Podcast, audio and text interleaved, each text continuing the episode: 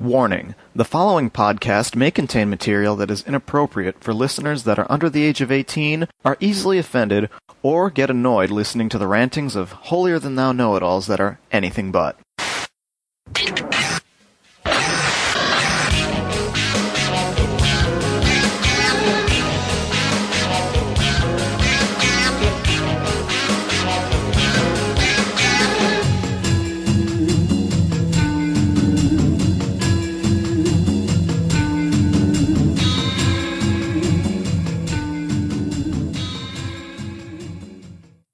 Welcome back, everybody, to the Anime World Order podcast. This is show number 189.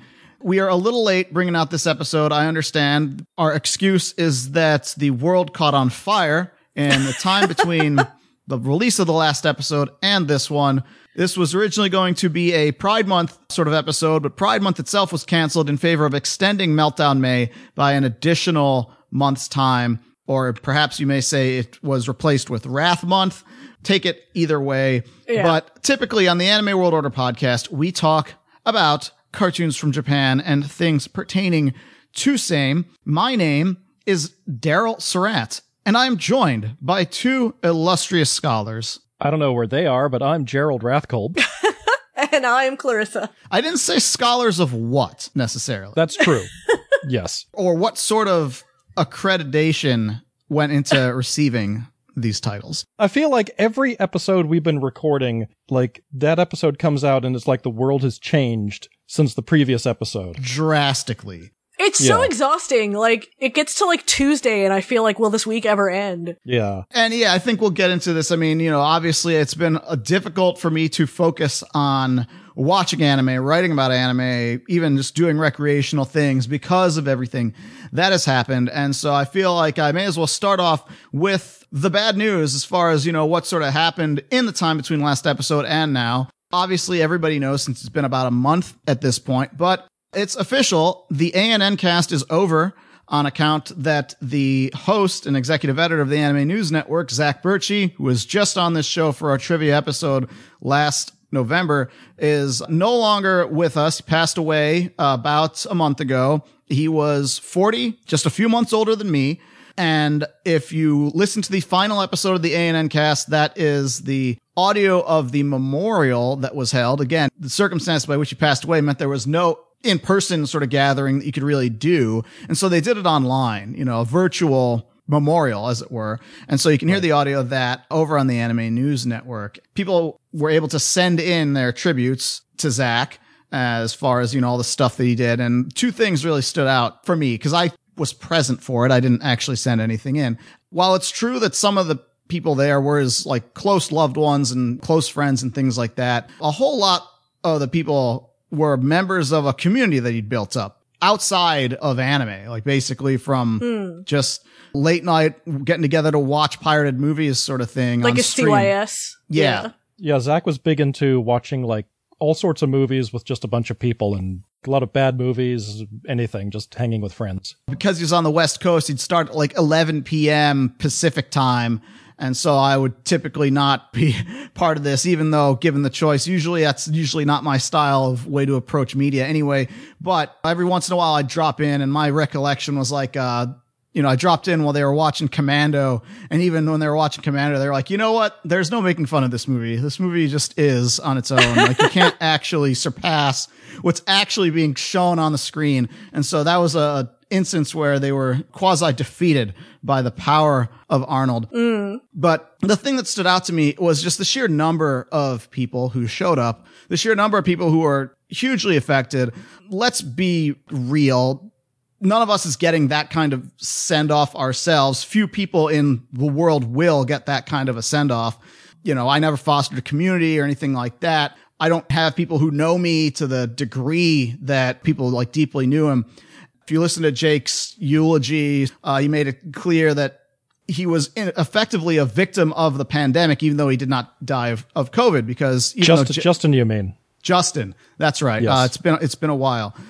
But you know, as Gerald you sort of mentioned in the last episode, you were saying, "Man, I really wish the movie theaters were open back up, the gyms were open back up because I'm, you know, losing on my uh, my regiment." Well, it It turned out Zach really needed the movie theaters to be open. He really needed the gym to be open. He really needed those theme parks because those were his mm-hmm. outlets. And so Yeah. when you take those things away, that makes it really hard to deal with it. Yeah, I mean, it's rough for folks that already have depression or anxiety or these kinds of issues. It, it certainly makes things harder, the isolation, the additional stress just from everything being on fire around you. Yes, every single news story, every single thing that you see Yeah. is just another pain upon pain. And so I don't blame people. Yeah. I constantly go back and forth about like wanting to be like engaged with news. That's why I was like gone on Twitter for a while because I was just like, everything was just miserable. and I was just like, okay, I can't. I just don't have a choice. You come back to Twitter when it's the worst time ever. Like I in know. memory. But it's because we don't have the luxury of being able to ignore these things. It's one of those things where, you know, it's hard to focus on anime because there's all these things that are more pressing, but you have to go on and Yeah. I have been sort of self-defensively adding more cute animal accounts to my Twitter feed though. It's important. I, I recommend uh, Cat Cafe Nekorobi in Japan. They Yes. post their cute cat pics every day. I'm glad I didn't send anything in for the memorial because there's nothing I would have been able to say about Zach on that level. I didn't know him that deeply compared to a lot of other people. But I'll say this about Zach because I knew him for many, many years. Right before the podcast started, Zach did give me my first professional, like as in paid anime writing gig for Anime Insider. And I always approach my writing, even to this day for Otaku USA and stuff like that. I don't really treat it like I am doing a job. I'm mostly just like approaching it as a hobby sort of thing. I'll say this about Zach. Zach was a professional. I may get paid, and so mm-hmm. technically I'm a professional, but Zach was a real professional. yeah. Yes, he was. On this podcast, I always say we talk about anime. I say I review things. I don't say I critique things. Zach was a critic of anime. He, like, you know, a lot of people don't know the difference. So let me just sort of break down why I make that distinction. I don't like to say I'm a journalist because I don't break news. I don't cover news with mm-hmm. due diligence and investigation and verification of sources. I'm a commentator. I weigh in after other people do the actual hard part. As far as critique, like, yeah, maybe when we do reviews, I'll have like maybe one or two lines or a little bit of critique. But generally speaking, what I say, what I write is recommendations aimed at people. Go watch this. Don't go watch that. Yeah. Criticism is like analysis and evaluation of a work and the medium itself. That was what Zach did. And so I always sort of make that little distinction in my mind. And it's because I was able to see like how he comported himself. Like he, what I got like when Anime Insider, like I, I didn't have that job for long because I was like making fun of the editor and the stuff you would write, which is, you know, if you're a professional and you want to have a job, you don't really do these things. But I don't really give a shit because it's just like a thing that I'm doing. But no, he was deeply involved in like making anime journalism have integrity. And so for that, I think we've definitely lost something Yeah. as far as that goes. Yeah, I mean, I didn't know Zach very well. We didn't really talk, and I didn't necessarily always agree with him on stuff, but I mean, I really respected just the amount of hard work that he put in all the time. right. I will never in my life accomplish as much as he did, because he just was really dedicated and took everything really seriously and worked really hard and also always like tried to help other people make it as well. Yeah, I was very grateful when he hired me to write about Grave of the Fireflies, which was such an intimidating thing to write about. Was great working for him then, and I think it says something that there's a lot of things I didn't agree with him on. They weren't like huge fundamental things necessarily. They were like, you know, what he thought of some movies, or they were what he thought of some anime series, or, you know, things like that. L- l- Not, not big things, um, necessarily, but that I still liked and respected him certainly enough that we were very, very happy and glad to have him on as our guest for our annual trivia episode. So that was great. It's a terrible, terrible loss. And, you know, we miss him terribly. ANN Cast was great because they were kind of the only anime podcast out there. And I mean, you get this when you have a website that has like a million visitors a month. They have the clout to get certain people on their show. Right. They have the clout to ask them some heavy questions sometimes. that's it's a big loss. So uh, we we miss you dearly. Because I look at our guest spots. We were frequently guests on ANN Cast with Zach. As I count, I was on about 20 times. I was on two, I think. Two. Yeah, I think I was on like once or maybe twice. I don't know. But anyway, if you want to listen to those episodes, they do remain available for download. You can go to our website, which is www.animeworldorder.com. That has links to this episode, all of our previous episodes. There's a guest spots tab up at the top that has all of our guest appearances on other podcasts. So I will give you fair warning that uh, many of those podcasts are defunct now. and so you may find a lot of those links are dead, but just sort of a, a testament to all the places that we've been on. We'll still do guest spots on other shows and things like that. One thing that did stick out to me was with all the things that have been going on is how many new anime voices and sites and podcasts have come around that I'm just not aware of. If any of them happen to be listening to this, I'll say this. If you send us a promo, we'll play your promo for your show. If you want us to be a guest, we'll gladly be on your show. We're not like walling ourselves off or anything like that. And even though Zach sort of gave that persona at times, he was very accommodating to new voices, like you said, Clarissa, mm-hmm. making sure that different viewpoints would get expressed that may be underrepresented in, in a lot of places. So my hats off to the guy. At least I happen to know that for the time being, ANN goes on. Though I currently don't have an editor to send pieces to. Right now, it's, it hasn't really been my key focus to write about anime in the meantime anyway. Right. One last thing, you know, reach out to your friends. A lot of people don't ask for help. They just kind of suffer silently. And so, you know, reach out to them. This is a hard time. We're all sort of separated. Stay in touch with people. Make sure that they know that there's a, someone out there thinking about them. It's a tough time. We got to get through it together.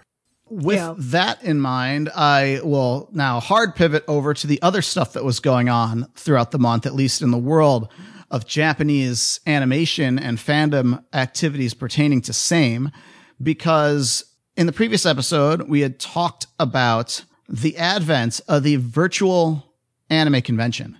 And mm-hmm. now Yes. that has kind of exploded within the past month. There have been several of them, so much to the point that I haven't really actually be able to even air quote virtually attend all of them, but I did at least go to two of them. And there have since been many more, and there are more to come as recently as this week, and we'll get into that. I first want to talk about Cloud Matsuri. This was a UK based convention. that Yeah. Did, uh, it was basically part of the company All the Anime, which releases a lot of really good stuff. I've actually imported some of their releases just to have over here because I was like, oh, it's not coming out here. And then it, of course, would invariably come out here. But they had a whole bunch of really heavy hitting guests for their Cloud Matsuri. A lot of studio representatives, a lot of Japanese guests, things like that. But I gotta say, of all the virtual cons I've gone to, this is probably the one that so far that I enjoyed the least. And I'm gonna tell you why.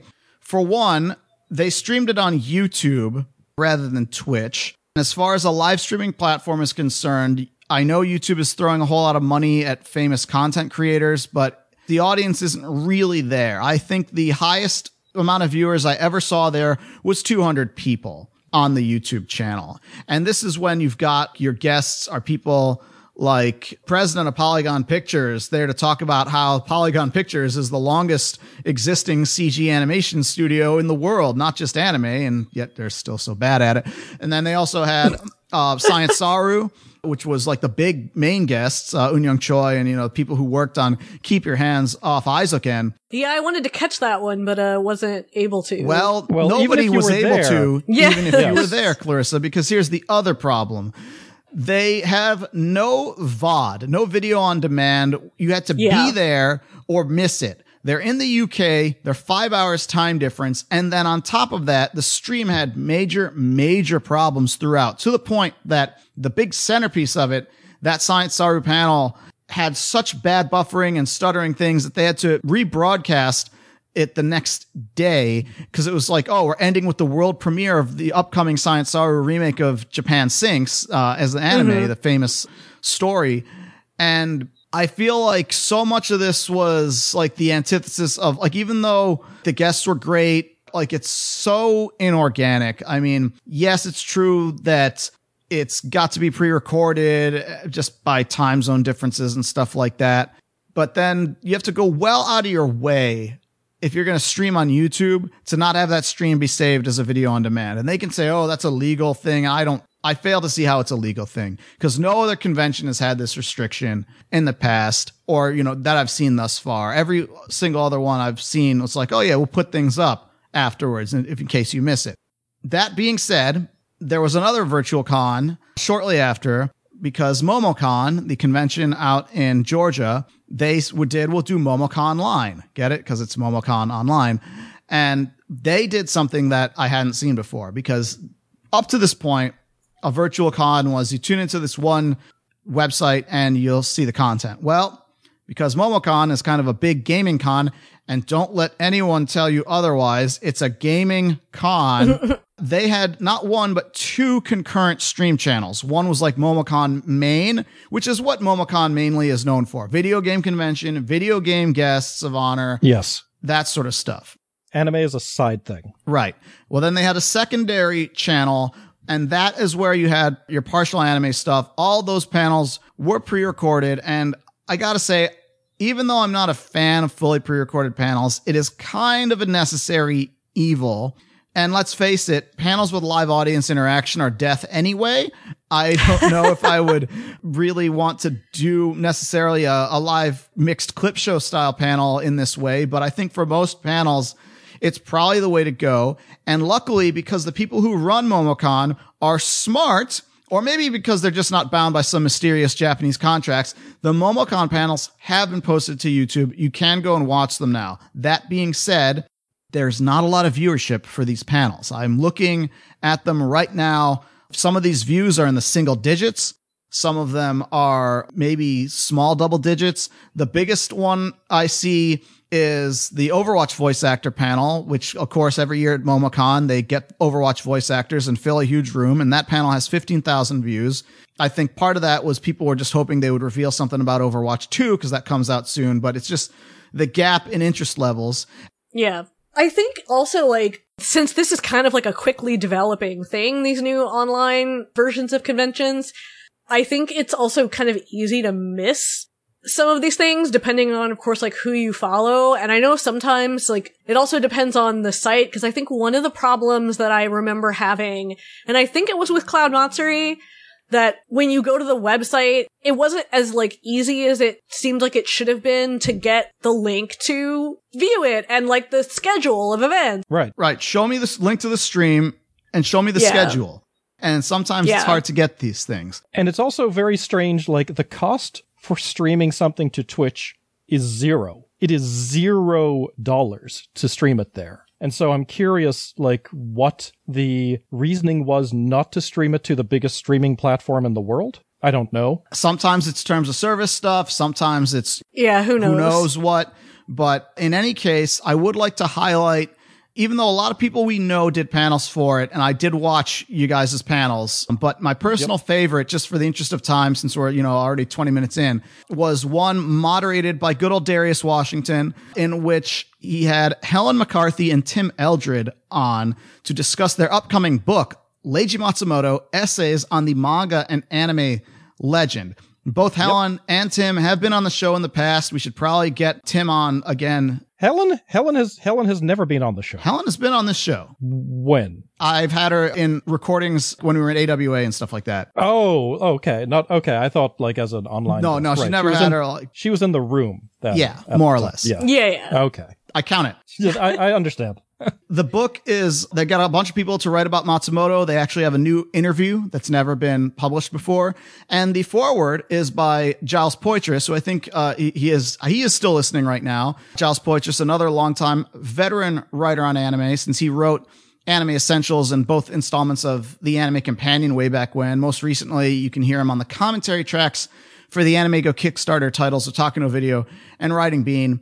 And I'm going to pretend that I'm going to quickly mention in post now that Giles is actually about to start making new additions to the web supplement portal of the Anime Companion, in which he'll be doing the deep dive on Descending Stories Rakugo Shinju after we sort of jogged his memory on that one, thanks to our decade in review. So thanks for, Nice. for writing in to inform us of that, Giles. And he's also got some interesting new projects lined up that he'll probably announce on his own. But uh, one, my favorite thing about the panel was Darius did some editing of video clips and still images into this thing as they were talking. But what Darius did not do is what I would have done, which is re-edit myself to sound like I was cooler than how I actually delivered it live at the time. But no, Darius is too humble and is like, no, no, this is me. This is how I stumbled off on this thing. It's real. It's It's it's, it- real. It's, it's verite. So do check that out. Uh, I would be interested to see if these things, like if the word gets out, if people like what they see or not. Because again, another sort of impediment to the whole virtual con thing is the fact that these style of panels that we are used to doing don't really exist on the West Coast. It's kind of new to them. Uh, a lot of times people have said like, "Oh, this was the first time I've seen this style of panel done by this person," or "We don't have anything like this over or Sakura-Con or for AX or something like that." And so, on the subject of that, this weekend is Fourth of July weekend, which historically is Anime Expo's convention weekend. However, we're at the point now where virtual cons are now crowding themselves out, man, because Yeah, and yeah, this is something I Funimation wanted to bring up. announced FunnyCon right after Anime Lockdown finished, and we all sort of scratched our heads at the date that they announced because they said it was going to be over Fourth of July weekend. And we were like, well, that's something because Anime Expo is always that weekend too. Well, Anime Expo has announced Anime Expo Lite that very same weekend. So AX is going to have ah. their virtual con going at the exact same Yeah. time as Funimation's got their virtual con. And why? And There's not- no restriction for like reserving space. Yeah, it's not like, oh, there's only so many major hotel venues and they're only open on these weekends, so we have to run opposite. That doesn't exist. It's not like Funimation doesn't know this. Right. Ever since AX has started, it's been 4th of July weekend. So that's very strange. And I think we're coming to a fundamental like problem with I a mean, lot I don't this. get it. Like to me, like I feel like if I were a company, I feel like I wouldn't compete with someone else if I didn't have to. you would think Right. that? Like you saw this with E3. When E3 was canceled, a lot of the companies were like, okay, well, we'll do our own direct event sort of thing, and we're not going to run it at the exact same time as Microsoft or Sony is doing their thing. We'll mm-hmm. look at a time that is not when they're doing it, and then we'll go accordingly. yeah, they did New Games Plus, which was great. Needs a bit of work, but I mean, it was a, it was a good thing for like the type of stuff I'm interested in. Exactly. But what gets me is fundamentally, this is, we're getting to an interesting thing about these cons, which is one of the biggest appeals that these cons have is that they are held close to you. Sometimes it's about, you know, the Well, it people. depends on the con. I mean, a lot of the big ones, Well, and hold on. Yeah, meet hot otaku singles in your area. ones like Anime Expo. I mean, people travel cross country. And I understand that. However, what we are seeing, and we're seeing this, is that there are diminishing returns with these cons as they're being held because hmm. the cons bleed into each other in terms Right. of like how much more unique content is this one con going to provide that the other con didn't provide. That's true, because usually people can only go to so many Right. conventions. Like, unless you work in the industry and it's your job to go to conventions, Sure. Yes. you probably only go to two, Right now, the only thing is time. maybe. Yeah. Two cons is about what I would Right. typically be able to do here because plane tickets and hotels and stuff cost money. Yeah. But now, like in the case of Cloud Matsuri, I was sort of tilted because, hey, if you weren't there, you missed it at that exact time. And that's too close to an actual physical convention that you're not taking mm-hmm. advantage of the virtual space environment. Erica Right. Friedman did a Yuricon panel that she scheduled initially to be like, okay, well, one Cloud Matsuri ends, I'm going to do mine. And of course, because of their technical difficulties, they ended up having to run their Eizouken panel rerun opposite when she was going to do hers. It's okay. She still did her panel. It went great. I got her to be interested in the idea that there really needs to be a Yuri manga about the roller derby. There should be. And so she's on, she's on board with this I'm kind of amazed there isn't one. the other thing that she pointed out is for accessibility purposes, it should be a case where, hey, YouTube and like these streaming platforms do support closed captioning. And you should Yeah. be able to, especially if you are able to have full control over your stream, which, you know, maybe not all these virtual cons will permit that, you should be able to set up like a closed captioning or even a text to speech sort of closed captioning like a lot of Twitch streamers have just for the sake of being more accessible to people in this online environment. Cause that's the other big advantage of the virtual con is that people with accessibility needs or who have trouble traveling either due to, um, like a, a physical need or just like an anxiety social one, they can still experience a convention. And yet you don't really see that being done at like these big major event sort of levels. And so as far as AX, they're going to be on YouTube and Twitch. FunnyCon is only going to be on the Funimation website, which normally you have to pay for, but they're saying, oh, well, don't worry. It's free if you register and you can watch the stream. I guarantee you they are going to have their metrics people monitoring every user that registers, every link they click on, what they watch for how long mm-hmm. to see what is viable at the corporate level for Funimation. And that's the other Oh thing. yeah, that's what everyone does now. Expo Yeah. and FunnyCon are 100% industry corporate. You're not really going to see a whole lot of fan type things there, as is par for the course with the West Coast style of anime convention. There's one more bit before uh, we move on, which is Otakon. And we would usually go to Otakon every year. There one day they're going to do an Otakon online thing. And they are like saying, all right, we're not going to have one stream. Momocon, that's cool if you had two streams you know what? We're not even bothering with three streams. No, we're doing six simultaneous streams all on Saturday, August 1st. Seems like too much, man. It is This basically is mystifying to me because when I saw the subjects of these streams, they've got like a gaming stream. Okay, that's all fine and good, but here is the thing that gaming rooms serve at an anime convention. They're generally one of two purposes. One is they're a good place to go for downtime between other things.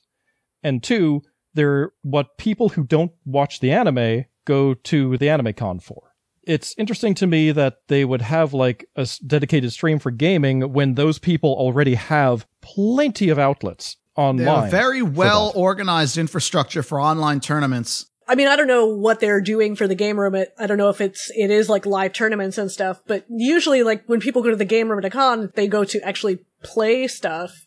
Are people actually going to be able to like play in like live tournaments on their gaming channel? No, it's basically a tournament, like a standard sort of like, okay, here's the whatever tournament is going to happen Oh. here. And so Right. it's basically the way that they've set it up on paper is as close to the full con experience as it gets because there's going to be like a dedicated room just for builder workshops, just like there'd be if you went to a physical con, a cosplay stream, a video game stream, a music performance stream, etc. And then they have two anime panel streams that are going to be going on. And so that means you are going to have to choose what you see and what you miss. I don't know how much of this will be put up afterwards, hopefully all of it. But Right. in, in this case, as far as the social aspect, as far as being able to interact and chat with other people or think whatever it is like that, you now have to make a decision of, well, which of these things am I going to see?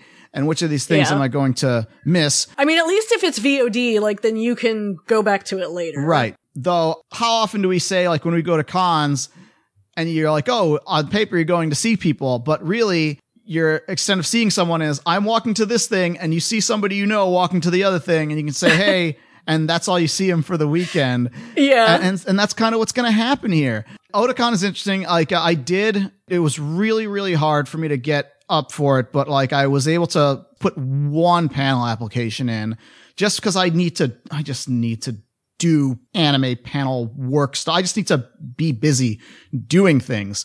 I guess they will find a way for me to do that if I am accepted because they have a requirement where if you show a video clip, you have to put a copyright citation on the video clip itself. This is the number one reason why I didn't submit because Yeah. it would be dozens and dozens of things I would have All to. I do is show video Yeah. clips. I I'm gonna have at least twenty some clips if I get approved minimum. And uh, you know, with everything going on, even before Zach passed away, I just have a hard time doing this sort of stuff. And in this case, the panel I can do with their content restrictions is my 30 years ago retrospective. That 30 years ago piece was something I you know, I, I actually did that for Zach and now Zach is gone and I never got my article to go up, but I have art, I have it written and I never did my 20 years ago retrospective because who am I going to give this thing to? And so it's kind of like, uh, in the past, this used to be like the easy thing because I'd be like, here's my article I already wrote and let me just take the work I already did and turn it into a panel. And now it's like the opposite. Now it's like I have to actually hustle to do this work. And uh, I have maybe less than a month to do that in, but at least on the bright side, I've already got it all written out.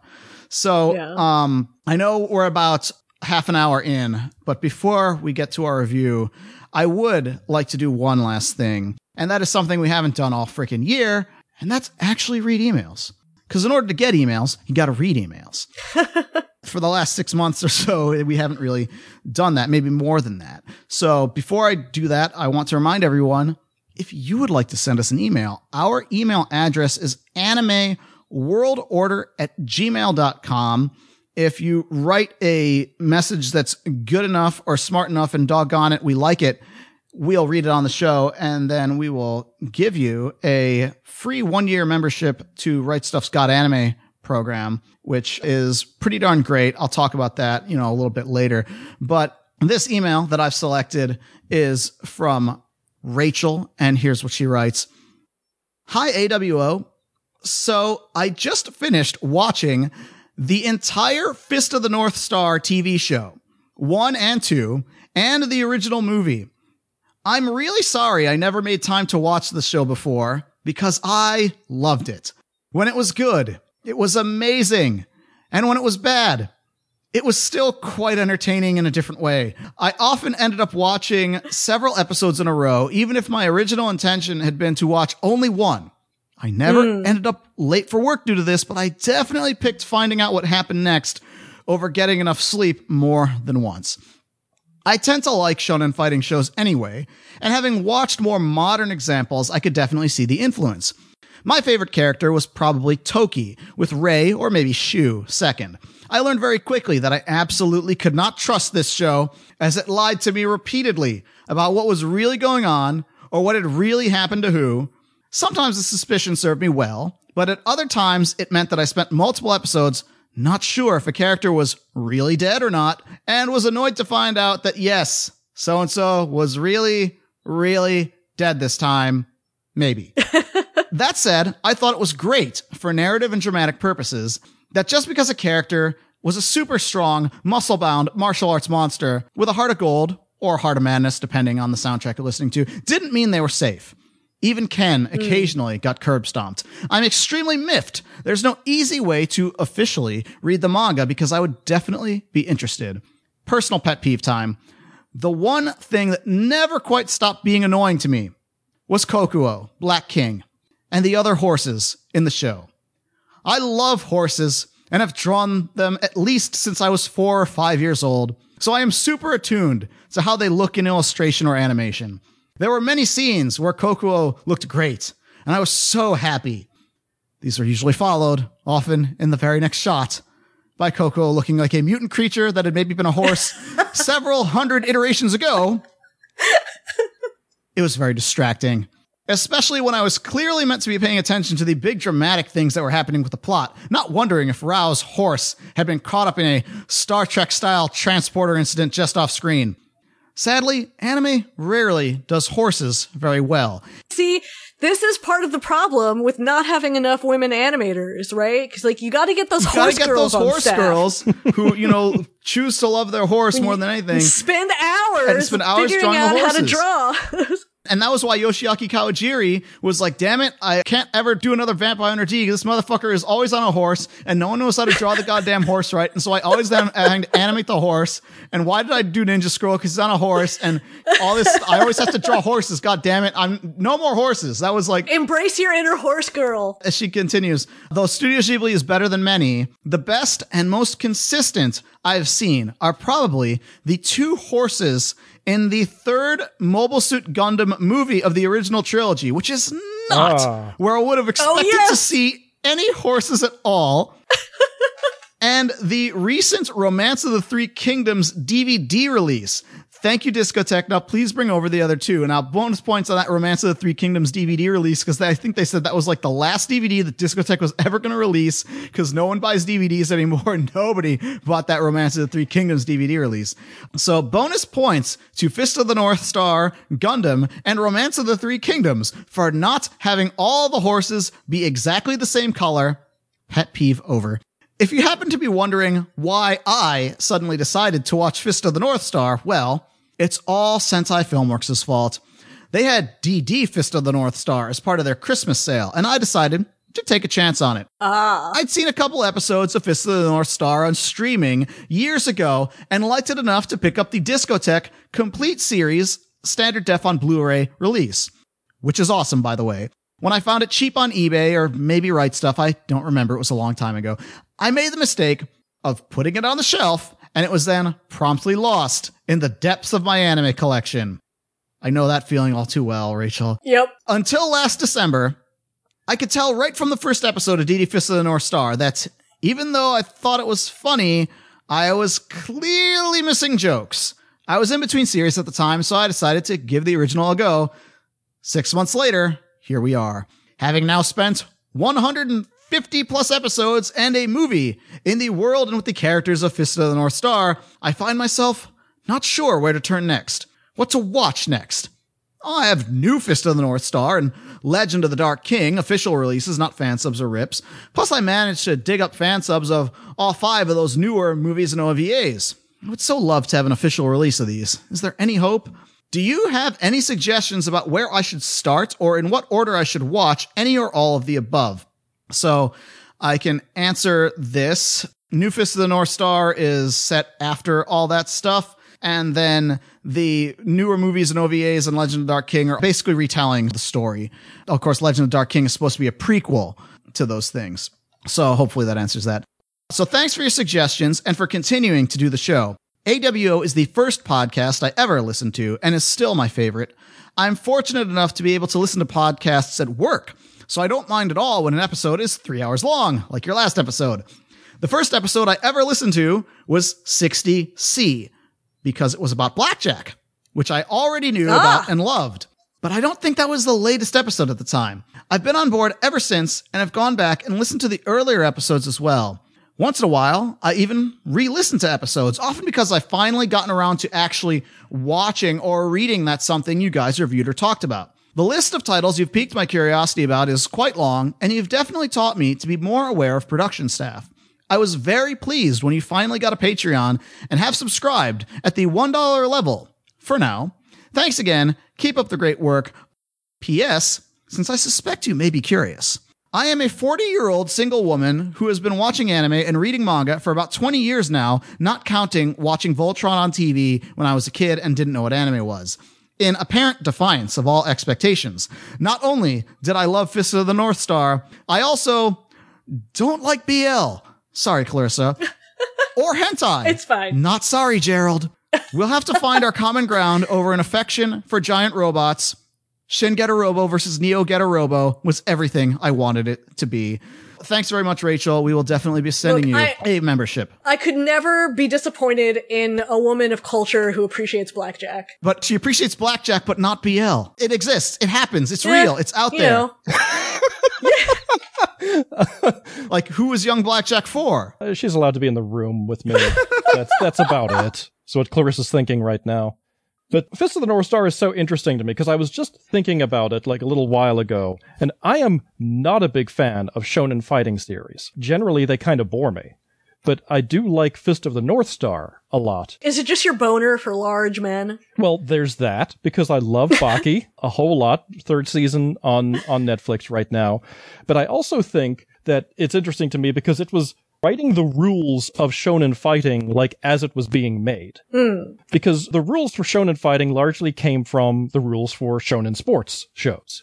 A similar thing, but there's a lot of things that Fist of the North Star doesn't do that a lot of modern shows do. Right, because Kinnikuman did those things, or because Masami Kurumada did those things. Exactly. Mm-hmm. Like one of the things that always bores the shit out of me is the hugely long training arc There was no training arc in Fist of the North Star. It was Right. completely assumed. Because Ken's already a master. That's the thing is that it's already assumed from the look of him and from the fact that no one can deal with him that there's no need to show a training arc. They mention Right. it a couple of times and it's assumed like it was hell that they went through it, but you don't need to show a training arc. Also, what was pointed out was that there's no tournament arc Yeah. in the series at all. Another thing that usually bores the hell out of me. Well, I think it's interesting too, because like thinking of the fact that there's no training arc is also the fact that most shonen protagonists are because the audience is primarily teenagers, most shonen protagonists are teenagers. So they wouldn't necessarily be like a master already, whereas Ken is an older character, so he's already been through all And to that. go back to your previous observation that arises out of shonen sports, certainly from Star of the Giants on throughout Draw the Line, like a lot of the focus on that was people training to get better for Koshien or something like that. Mm-hmm. Yeah. And so that's where a lot of that stuff sort of came into play. Even Ashita no Joe, Joe has to learn how to box. Right. Yeah. Yeah, they start him from absolute zero. But there is no like chunk in the beginning where Ken is like a young man who is learning to fight and punch and everything, and they skip all of that. And it's mm-hmm. actually very refreshing. I wonder if that's like the martial arts movie influence, or like the action movie influence. Certainly, the original Dragon Ball had a lot more of that old classic martial arts movie influence to it. And that certainly, Yeah. because it was so successful and people said, oh, well, that's got training arcs in it and that's got a tournament. Let's follow suit. Right. People forget that like the original Dragon Ball, the number of tournaments in that show was oh, just oh yeah. painful. Like they would have like five episodes of actually moving the story forward, another like 25 episode tournament arc. I mean, it got awful to sit through that show. So I guess your recommendation is not Dragon Ball then. My straight up recommendation is if she likes Fist of the North Star, Baki is like the next step. That is absolutely like same deal, same sort of stuff right there. Another exceptional pick. You could also draw the line. We've covered this in the past. You already knows this because we talked about it, but certainly there's JoJo's Bizarre Adventure right there as well. Yeah. And that has a very thriving current contemporary fan base, unlike Fist of the North Star, where, you know, the current fan base for it all maniacs like us. Even though Fist of the North Star is like the 12th largest franchise in the world, again, people forget like Fist of the North Star is We're not talking anime. We're talking like if you were to line up every like pop culture franchise. Yes. Right, right. Yeah, I mean the the largest one is anime related. It's Pokemon, and like the second largest. But it, it never got as popular in the U.S. I mean, it's like Saint Seiya, right? Saint Seiya is Exactly. huge. yes, Saint Seiya is actually Basically exactly. everywhere else. And, and as she but- mentions, it's because we didn't get it time and you still can't get the manga easily. I have the manga through a Yeah. freak ability to pay way too much money for a bizarre arcane e-reader device that isn't particularly good. I'm so angry. It's a shame too, because like I'm not the biggest Fist of the North Star fan, but I bought those like older, the large color editions, and those are they gorgeous. are really nice. Yeah, It'd be nice if they could reprint those. it would be nice if we could just get the manga Yeah. like a normal manga is released. So ridiculous. I think all of this ties together of why she was saying, is there any hope for those newer movies and OVAs? And I think it's because North Stars Pictures, which is the company that owns the rights to Fist of the North Star and City Hunter and all that stuff like that. They were sort of founded when the original author, you know, Tetsuo Hara, along with Tsukasa Hojo, City Hunter author, and, you know, one or two others, broke away from Shueisha and Jump and said, we're doing our own thing. For whatever reason, ever since then, they've been very hard pressed to actually have like a good quality anime release of something or to have like a proper English language localization of their stuff for manga, let's say. They always try to reinvent the wheel in a very arcane way. Like, you know, Raijin Comics was their thing because Gutsoon Entertainment has been comics and all that stuff. That's them. It's kind of a miracle. Well, remember, The- the- nobody knows nobody knows what Raijin Comics was. Like you we just talked mentioned about that something. Right. long ago because it's assumed Yeah, that you've listened to all ago. 188 previous episodes AW. Yeah, Raijin Comics was the best thing ever. It, was, was. a weekly awesome manga anthology that I've got every issue of, and they would have Fist of the North Star and City Hunter Fist and of a the lot Blue of like Sky. really- oh yeah, Fist of the Blue Sky and a lot of like really really neat stuff in it. But it was stuff that was made basically for me Yeah. and Daryl and and nobody else. yeah, and so it didn't last. It was a shame. It was great. Yeah. North Stars Pictures, they want to have like way too much control and not give anybody their cut. And the reason that we even have like the Fist of the North Star anime that we have is because maybe the person, the main party that they had to deal with to license it wasn't them. Maybe you could license Fist of the North Star by hmm. going to Toei. You don't have to go to them because Toei made the show. You know, that's sort of the reason. Whereas Yeah. those new movies, those new OVAs, when I say new, I mean only over a decade now because it's been quite a while. I mean, I thought those came out here though, or is it just that they're out of No, print? they never came out here. Oh, okay. Well, Legend of the Dark King came Eleven out. of the Dark King did, but that's like a prequel to something that never came out here. Those three movies and those two OVAs that we hmm. never saw. And so I think it's just a weird thing of the licensing and even Discotek, like they haven't gotten that and maybe they'll be able to get it Those- now that City Hunter is coming out. But for all I know, City Hunter is coming out because they went to Sunrise for it. The only thing I'm holding out hmm. hope for is that they release the City Hunter movie, the new one, Shinjuku Private Eyes, well, that movie's out. it is out. That's what I'm saying. Yeah, is that, okay, Yeah, that was able it- to happen. And Yeah. typically, a lot of the stuff from North Stars Pictures, well, maybe it comes out in some small release, and usually it doesn't. Yeah, we will see if that comes out, and who knows? I've been waiting for a long time. I really wish that there were a release of the Fist of the North Star TV series that Toei didn't Toei it up and have the shittiest audio quality that you can imagine on that thing. But my understanding is that that was how it was originally recorded. Yes. Toei, uh, my understanding is that Toei was fucking cheap and didn't record it on like four inch tape Now, and just used like the cheap shitty tape. And so that is why the best audio version that you'll ever find of that are the weird like people who recorded it off of TV. Yeah. Well, I mean, yeah, a lot of that stuff, it's like they never really planned for a home video market. No. It wasn't a thing. No, but even the other things that were done at that time, and even in the 70s, like you can get Well, sure. you can get Galaxy Yeah, yeah. Express 3.9 that was done in the 70s, and that has got some decent audio quality to it. Better than Fist of the North Star Right, because right. Toei being Toei. Toei's a cheap fucking company. And they are always cheap and will always be cheap, unfortunately. we will uh, take a quick break, and when we get back, let's actually review cartoons. But before we do that, couple quick corrections are in order. As I'm recording this right this second, there's not one, not two, not three, but four simultaneous virtual anime conventions happening right now because not only is there FunnyCon going on, not only is there two channels worth of Anime Expo, but there's also KuroCon Online, the virtual convention for KurotsukiCon, as well as the Aniplex Online Fest. I've been spot checking a couple of these. I've been noticing really big differences in viewership between the things that are on Twitch versus the things that are on YouTube. Funimation's thing is just through, I guess, livestream.com, but through the Funimation website so they can, you know, collect your email address. A lot of virtual convention spaces taking up our time, and a lot of them seem like they are be there or miss it. Doesn't seem like there's going to be a lot of VODs for these industry driven virtual cons. But anyway, this 4th of July installment of the Anime World Order podcast is brought to you by RightStufAnime.com, which is right now in the midst of their birthday sale. That's right. They've been around 33 years. And so you get an average of 45% off with some items up to 90% off.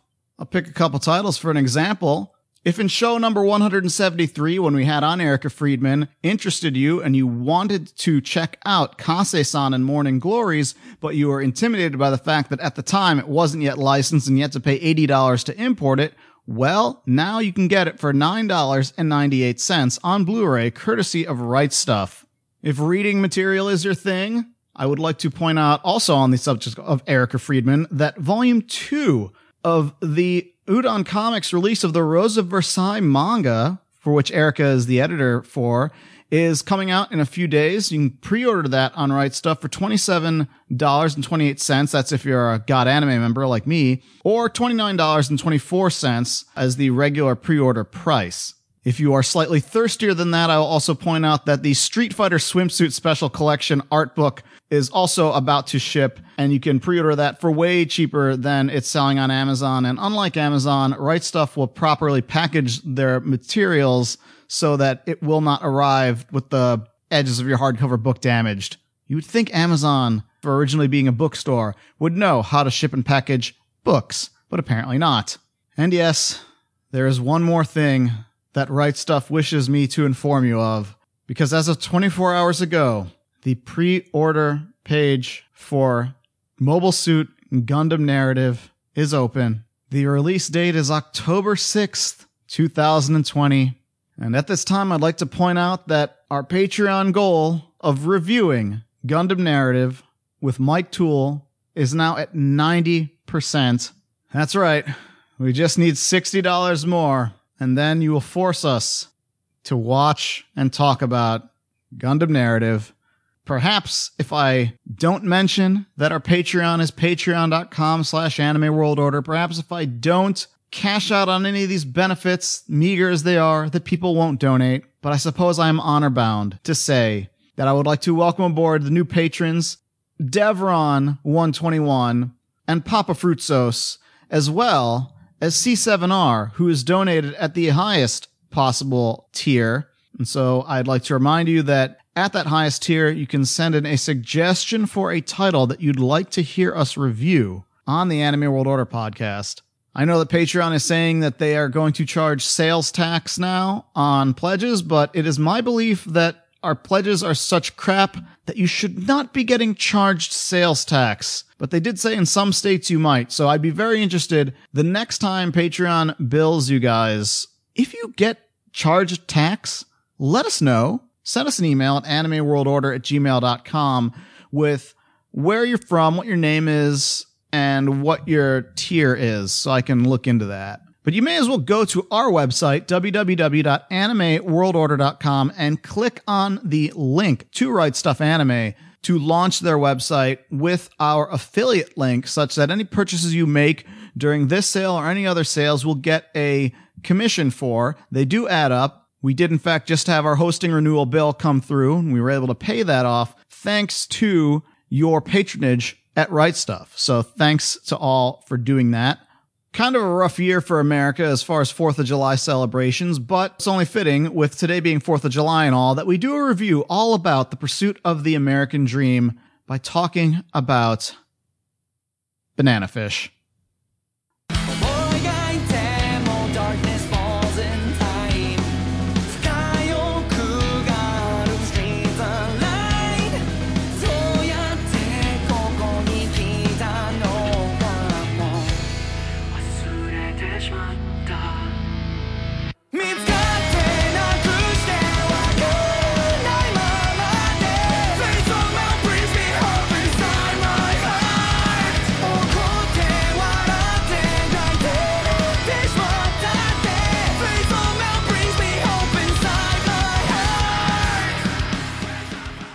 It's time to talk about Banana Fish, a series that I don't think I ever actually thought would be animated because it went a long time without getting any sort of adaptation.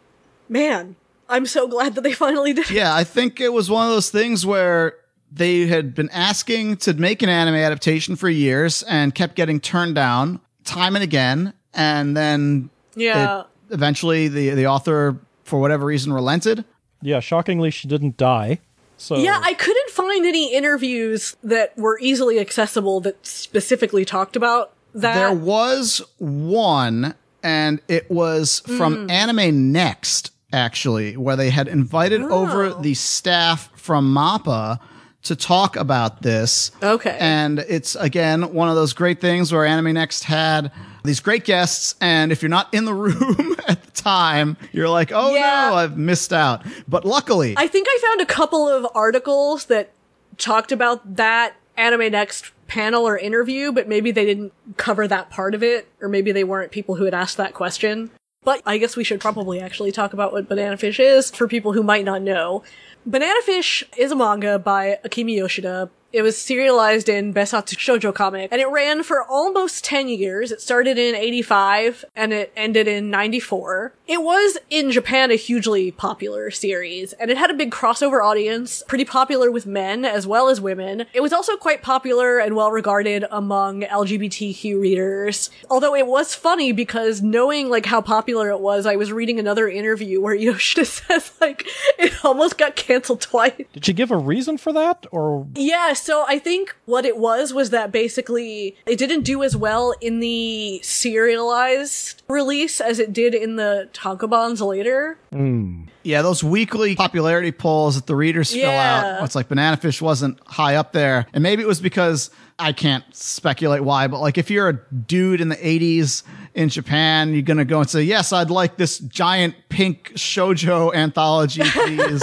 uh, maybe it's a little Right. easier to discreetly pick up the tankobon. Yeah, maybe so. Even if you do buy it, are you gonna write in? But yeah, so yeah, I mean, she was like, "Oh yeah," the editor would basically be like, "You know, you can stop." So it's so funny. I'm glad that, of course, that never happened and that she got to do all of it all the way. So Banana Fish was a series that actually did come out in the US some time ago in 99. It was uh, released as part of the Pulp magazine. Now let's talk about this. If we got to explain what Raijin Comics is, we definitely Yeah. need to explain what Pulp was. Yep, I remember Pulp. Yeah, I mean, how long did Pulp last, Not right? very long. I've got uh, about two years worth of, maybe three years worth of essays. I've got uh, a book called Fresh Pulp Dispatches from the Japanese Yeah. Pop Culture Front, 1997 to 1999. I believe that the banana fish dates that I saw, but I think this was for the volumes, was 99 to 2002. yeah, it was much earlier than that in Pulp. Yes, that was probably the collected volumes then. we, we haven't really said what Pulp was. Pulp was a magazine. You know, I think people are probably familiar with the serialized weekly things like Shonen Jump, Bessatsu Shoujo Comic, these weekly or monthly anthologies that come out in Japan and have a whole bunch of different series. And there have been a few different times where people tried to experiment with something similar over here. I mean, it's only recently that really with sort of Viz's English Shonen Jump,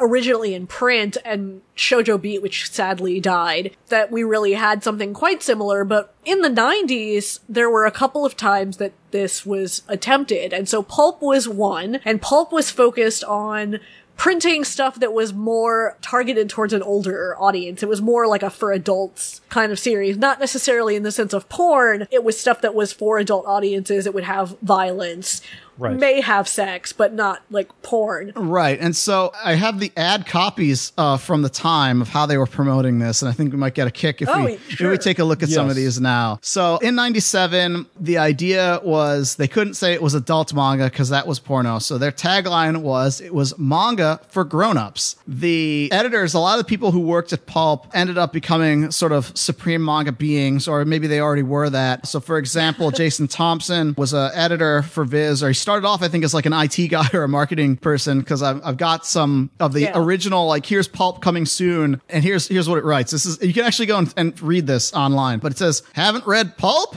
Get ready for the impact of the crime drama Strain by Buronson, Sanctuary, and Crying Freeman, and Ryoichi Ikegami, Sanctuary, and Crying Freeman." like, okay, um, then drugs, gangsters, and homosexuality in New York in Akimi Yoshida's shoujo manga epic Banana Fish, and shoujo is like underlined, and then it sort of goes on. The, the way that Yeah. it was that they advertised banana fish, like I had, was familiar with the work, like from its reputation, but Mm-hmm. the way it was advertised, I thought it was going to be like gay sex, wall to wall, like cum splattering the camera all over the place. Like they emphasized, like I mean, I don't think they published anything like that, but no, but th- they emphasized the gay sex so Sure. much in it. which is funny because There is none. Well, we'll get into it. well, I won't say there's none, but not Not, in not in the sense. that you're thinking of. But yes, that was the selling Yeah. point of this. And so when you're 17 and you're like, all these comics you never heard of, and people are like, "Pff, Pulp, what the fuck is this? I'm not reading this shit uh, because it's also kind of like hard to come by and whatever. I also have the blurb for Banana Fish, but I'm not going to read this until after you give a description because I strongly Okay. suspect that Carl Horn wrote this because he was the initial editor for Banana Fish over in Pulp. But there is a We can only hope. there's a, a file profile on the author Akimi Yoshida to give you an idea like of who they're writing this for at the time. Like it's here's how it opens. You'd think the most successful manga artists in Japan. Millionaires, adored by millions, would have swelled heads and enjoy touting their own horn. But like shy and retiring Ryoichi Ikegami, again, 1997, they wrote this, and Ikegami's still writing manga. Akimi Yoshida is very down to earth. Nevertheless, as the creator of the epic shoujo manga saga Banana Fish, she earned a generation of fans, both male and female, including several of the Japanese women in our office, who jumped up and down with excitement when we landed the rights to translate the series into English. Shoujo manga, or Japanese girls comics, are best known for their complex characters and intricate, often romantic subplots, but Banana Fish adds plenty of action to the mix. And so goes on with like her career. And then they have a Q&A with her.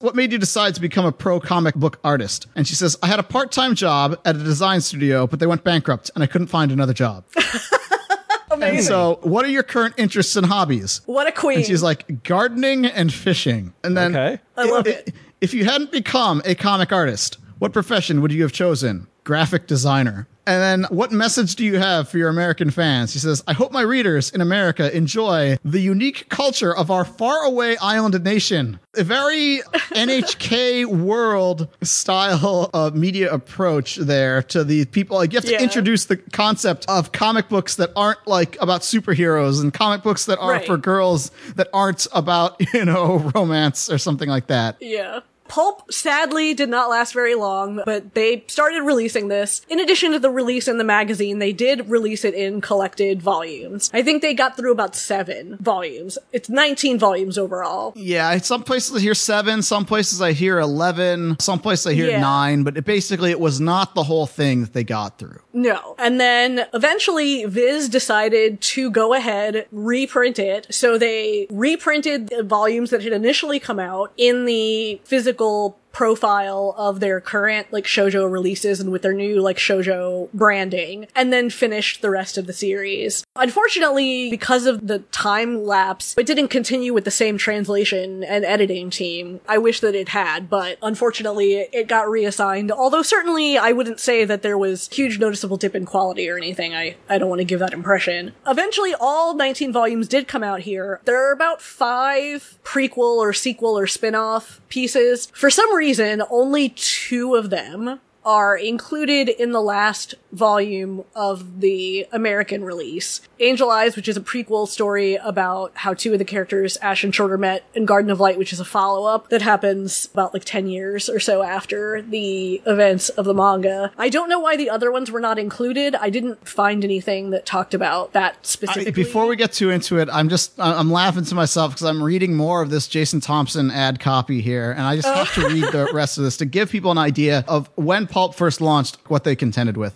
I'm just going to read this verbatim. More than martial artists and giant robots, Pulp is the only anthology of the diverse, erotic, alternative, real manga from Japan's top manga magazines for a general adult audience. So we got to just parse this because again, in the late 90s, the stereotype of manga, it's, it's all giant robots and martial arts. yeah, or weird porn. This is the manga magazine for grown-ups. Uh, they're advertising the concept of their new website, now with its own domain name, to give you an idea of uh, the, the time. I can hear the awful modem screech. Right. Provides the latest news, information, and online manga samples. You'll find more manga for grown-ups than ever before. Updated monthly, the site contains downloadable manga sections from every story in every issue, giving you a sample of each issue. Some downloads are strictly for ages 18 and older. Previews of upcoming Saucy. issues show you what to expect before it hits the stands, and an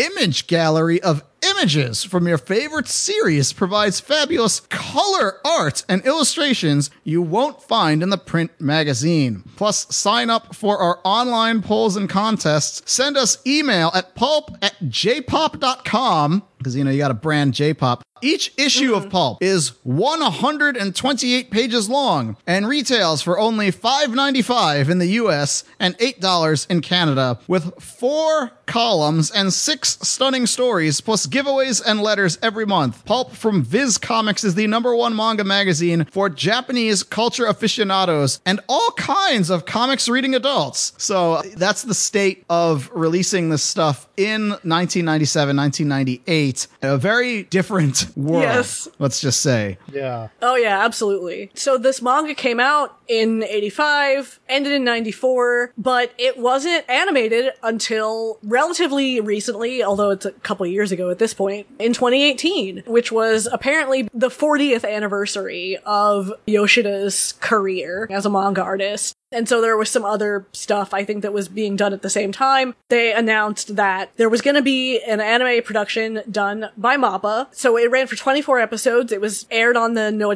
block, which we've talked about before in, in other episodes. The director for it is Hiroko Utsumi, who really the biggest thing that she's known for is for doing Free. She did unit and episode direction and on some other things, but Free was like her big directorial.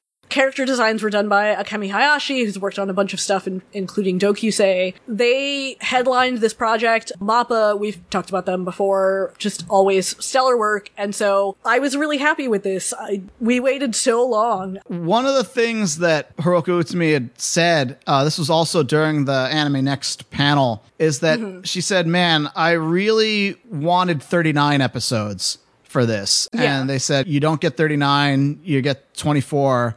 And so now you got to say, Man, I got 19 some volumes of manga. Now I got to figure out what am I going to focus on? He said, Okay, well, what I'm going to focus mm-hmm. on is the main part of the story, but also Yeah. like some changes got to get made. So, what is, I guess, the main general premise of this thing? We'll talk a little bit about some of the changes, but in general, Banana Fish is meant to be a modern story. And so when the manga came out in the 80s, it was set present day. So it was set in 84. 85. In the anime version, they basically decided we're going to also make it a modern story and have it happen in present day, which is, you know, 2018 or whatever. Right. Banana Fish is ultimately kind of a gang like crime thriller, but also has like a really heavy focus on the relationship between the two main characters, although it's not a romance specifically. So the opening of the story happens originally in Vietnam and in the remake in the Middle East. So these soldiers are hanging out and one of the members of their unit comes back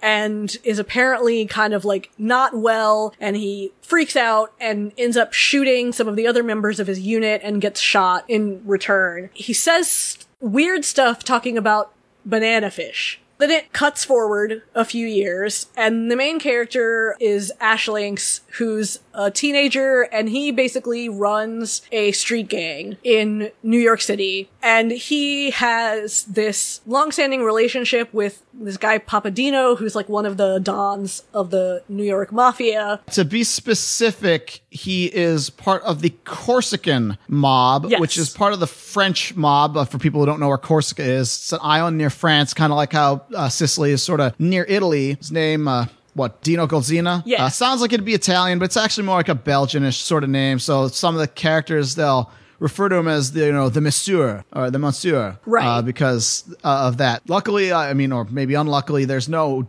dub of Banana Fish just yet. And so, you know, maybe they would hire someone with an outrageous accent or a Texan to do an outrageous accent for this guy. Yes, he's basically this mafia don, and he runs, of course, a lot of the organized crime in the area, and so you have this sort of dual level. You have the kind of organized, established mafia, and then you have the street gangs. Yeah. And in some cases, the street gangs have some connections to the more organized mafia, but not always. And this is something that I thought was particularly interesting about Banana Fish because usually, Yeah. when you see a story uh, like a crime story, since I am officially old enough to be an old man dad, I can say I've grown into my interest of being into gangster and crime drama sort of stories. And Yeah. typically, stories about street crime are distinct from stories about organized crime or what I Right. call gangster works. And in the most case, those things are fairly separate. I mean, most of the time, those are two different sets of people. and they don't always work together. And so in this case, it is an interesting story because, and, and I'll go into this in, as we get through some of the discussion, Yeah, yeah. but it embodies not just the characteristics of the gangster tale, like the tropes and archetypes and things like that, but also Mm-hmm. that of the hood, you know, sort of criminal, as it were. Yeah. Papadino is basically adopted Ash, but also basically really just obtained him as a child prostitute and used him as part of a ring of other child prostitutes, but became obsessed with him and decided that he sees potential in him, right? And is gonna like try and like turn him into the next leader of the Union Corse. I'm sure that the fact that he was handsome, gorgeous, blonde, blue-eyed young kid only had 40% Well, sure, but that's like the the sort of the shojo aspect of it, because you know maybe historically Right. you probably wouldn't get a, a former prostitute to be a mob leader or even a gang leader because everyone would be like, "Oh, you were subject to all this stuff, and therefore you wouldn't get respect." Yeah. But this is shojo manga; we just go with it. Well, and there are places where they talk about that. I mean, there's places later on when Ash says, like, even as much as people sort of understand that he's tough and that he's smart, you know, even he says, like, people basically didn't think that I had any brains in my head. You know, I was just there to suck people's dicks, right? And so they underestimate you. Right, because as it turns out, Ash happens to be uh, a Superman as far as like what he's good at. He's like Yeah. really smart, really good looking, really knowledgeable about many things, and all that Mm-hmm. kind of actually ties into the traditional portrayal of the gangster as protagonist. Right. There was, and this is to go way back just because this does influence Banana Fish in a roundabout way. I don't know how familiar Yoshida was with the old gangster sort of movies. I'm sure she had seen plenty of like Yakuza movies. Like we were talking about Toei, you know, the mm-hmm. intro segment. Toei Animation is just one branch of the empire because Toei themselves made a whole bunch of movies. And, you know, in one year alone, I think they made something like 30 some movies about the Yakuza back when that was considered trendy. And surely she would have seen these things at the very least. Those movies, in turn, are influenced by our American gangster movies of like the mm-hmm. 30s. Right. You're like Prohibition. Yeah, well, actually, Al Capone. Yes, exactly. That that time frame. I'm not going to read this whole thing. You can actually look this up yourself. It's all online. But in 1948, there was a film scholar, guy named Robert Warshow, and he wrote a short essay. It was called "The Gangster is Tragic Hero," and it was sort of the look at the classic 1930s movie approach to gangster movies. Because obviously it's 1948. There's no Sopranos or Godfather or Goodfellas or stuff like that. It's only a few pages long. You can read it online. But the basically he talks about a lot of the tropes and conventions that effectively define who Ash is in this story. I'll read maybe like the single most famous line in the piece. I'll read it right here. The gangster is the man of the city. For the gangster, there is only the city. He must inhabit it to personify it because Ash is effectively the personification of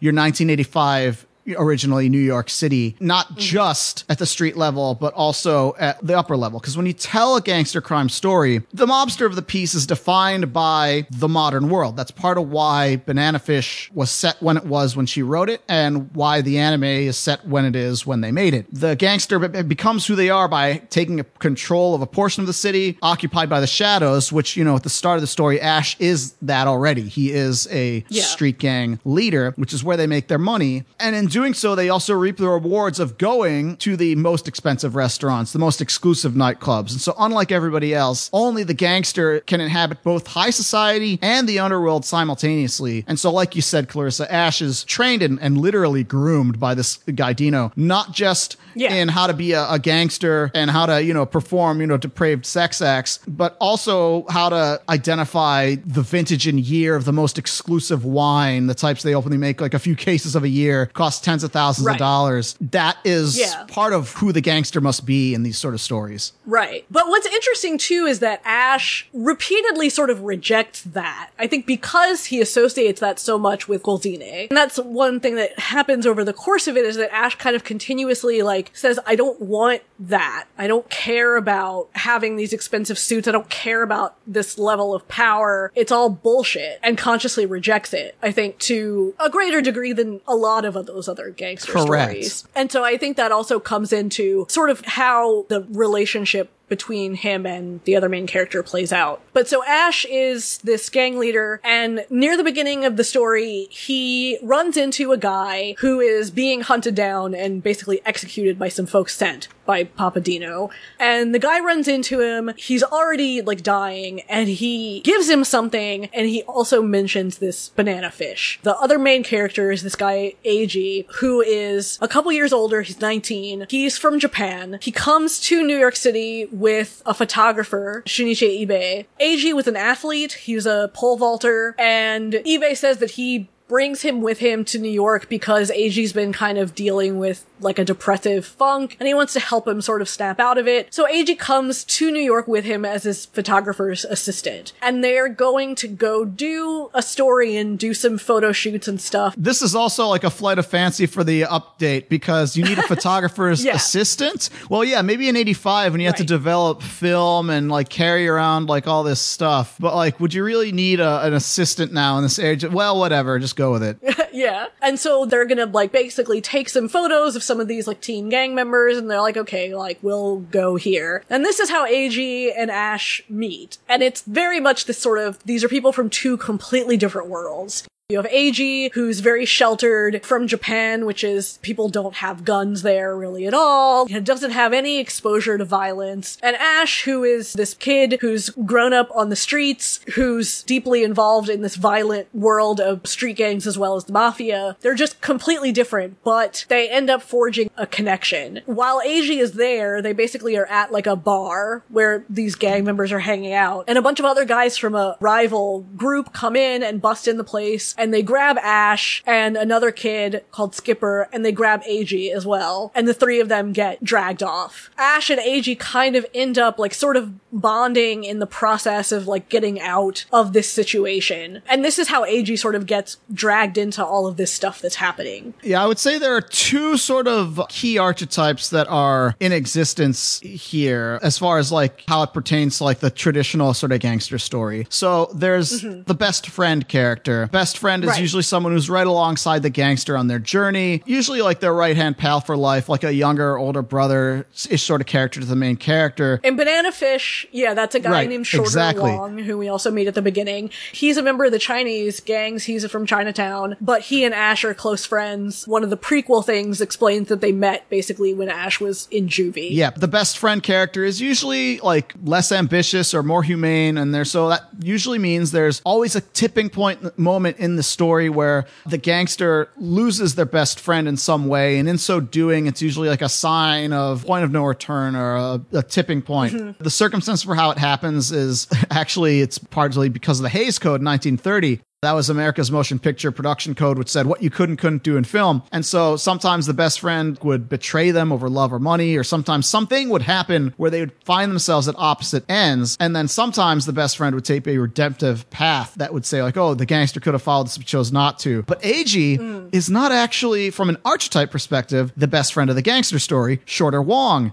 is that. Rather, Eiji has a very interesting archetype that he fills. I mean, he is basically the love interest. That's right. He's the gun moll. He's the love interest because, yeah, they may swear up and down at, oh, you know, they're just very good friends. But I think the reason that fans thematically understand this is that the Molly, the moll character exists typically as a status symbol to mark how powerful, how successful a gangster is. And usually, historically, that character is someone who comes from upstanding society or high society mm-hmm. and is seduced or brought into the gangster's lifestyle due to either Right. The power or the money, or in this case, the personal magnetism of Yeah. the gangster. Uh, historically, they weren't that active in driving the main plot. They were sort of there to serve as confidence or to be someone who is put in peril so the gangster can go rescue them. In many ways, that's what Eiji is. And people, maybe they don't know the archetype, but they intuitively feel it. Well, and it's funny because there are interviews where Yoshida actually talks about when she was initially looking at the story, she initially was going to make Eiji a girl. And then she basically decided not to go forward with that because on one hand, it felt a little reductive to just have like a female character who was there to like be rescued all the time and be like freaking out about stuff. But also because, I mean, basically what she actually said was like, if you know, she had written Eiji as a girl, the romance would have been like, that's the way it has to happen. And I think because of those archetypes. Absolutely. And so, I mean, you see this archetype show up again outside of strictly gangster type things. So, for example, are into superhero, Superhero movie movies. stuff, obviously. Yeah, action, Action movies. movies. This has sort of come up. You know, obviously the Joker is big. And so Harley Quinn is like the moll for him. She was Mm-hmm. a upstanding, you know, psychiatrist. And then she got uh, drawn in, and, Yeah. you know, sort of brought into that dark world as a result. And so Eiji is the Japanese readership sort of stand-inish character of like, wow, this is like an ordinary student. You know, but what if you were brought into like this crazy world over across the sea, you know, where all this insanity goes on? He gets to talk to like Ash about Japanese things, and he gets to be like, "Wow, Right. you can't do this in Japan," or Before we go on, I want to read the recap of original Viz release of Pulp. That I think this probably would have appeared in the issue, like as a magazine chapters were coming out. I'm pretty sure Carl Horn wrote this. I'm just going to read this. the story thus far. It starts in New York City, not today's NYC, of a Disney store in Times Square and courtesy announcements in every hack, but the city at the height of its 1980s crime wave. Aslan Callenreese came here as a little boy on the run from an idyllic Cape Cod childhood, an older brother, Griffin, who returned from Vietnam as a vegetable, and a father, Jim, who stood by and let it happen when a local predator molested Aslan, only advising his youngest son to make sure he got some money out of it. Mafioso Papadino Golzine took Aslan in, using him first for sex, then as an enforcer. Aslan became known on the streets as Ash Lynx, and somehow kept his sense of self, going independent as a teenager and forming a gang feared for Ash's deadly aim, centered around his uncanny charisma. But when Papadino's rivals start turning up in the morgue as violent suicides, the uneasy peace between Ash and Dino is finished. The suicides are tied to banana fish. It was the, you know, this is like, it just sort of goes on. Yeah, yeah. It's like, do you think this was Carl or do you think this was Patrick Macias? Oh man. that sounds like Patrick to me. It could have been Patrick. I think one of them still listens to us. After so, a uh, failed attempt to kill Golzine, Ash is on the lam with his friends. Chinese gang member Shorter, cute Japanese reporter Eiji, his worrywart boss Ibe, and Griffin's old army buddy, journalist Max Lobo. We didn't actually get to Max. So yeah, they also end up getting pulled together with Max Lobo, who's a journalist, because Max has also been looking into Banana Fish because, as it said in the recap, the soldier in the beginning was Ash's brother, Griffin. And so Max was in that unit. They kind of come together through the connection of Banana Fish. And so, yeah, I mean, the, the whole story from there is what is Banana Fish? Right? And trying to figure out what exactly is this? Who is Banana Fish? What is Banana Fish? And then also Ash basically wanting to get revenge on Dino. Other people basically get involved either through the connection of Banana Fish or through other aspects of the criminal syndicates. So Shorter, as I mentioned, is from the Chinese gangs. And so in addition to the Chinese street gangs, there's also involvement from the Chinese like organized crime, both through that and as well as like them having rivalries directly with Dino Golzine. Now, one thing about the script to Banana Fish that caught me as interesting is that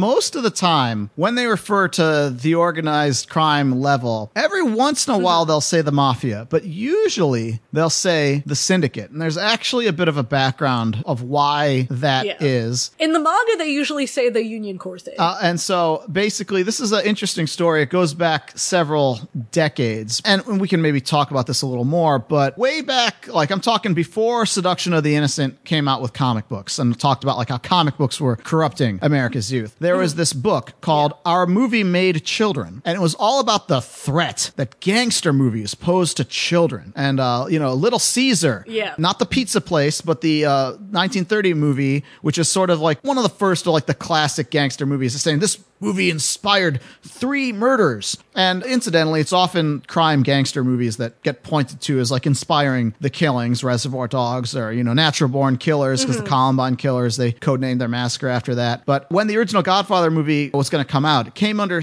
heavy scrutiny because the Italian American Civil Rights League protested and they said, We demand that you remove all verbal utterances of the words mafia and Cosa Nostra from the picture because, oh, it's going to portray all Italian Americans as gangsters. And the irony of this is that the Italian American Civil Rights League was, in fact, run by the head of one of New York's crime families who in turn was shot dead in the head, shot in 1971 by other mafiosos unhappy at the attention he was drawing from all his uh, crusading. Oh, right, yeah. And of course, the old gangster movies back in the day never mentioned the mafia by name at all because uh, J. Edgar Hoover denied that the Cosa Nostra even existed until 1957 when the FBI kind of stumbled into an underworld conference of about 60 mobsters in New York and then they couldn't really cover it up anymore. But that's why it became commonplace They actually stopped also having those kind of Yeah. meetings because, like, they got so many guys got busted. Right. And that's why it became commonplace to refer instead to, quote, the syndicate or the organization. And so there are two side effects of this. As far as Banana Fish goes, one of the side effects is that stories about gangsters make it seem like it's a really small amount of people responsible for not only planning but executing the criminal activity in the city. And so the individualization of the gangster, it, it gives this idea that, well, I just got to get to that motherfucker and take him out and then order will be restored, right? Like, just got to get Dino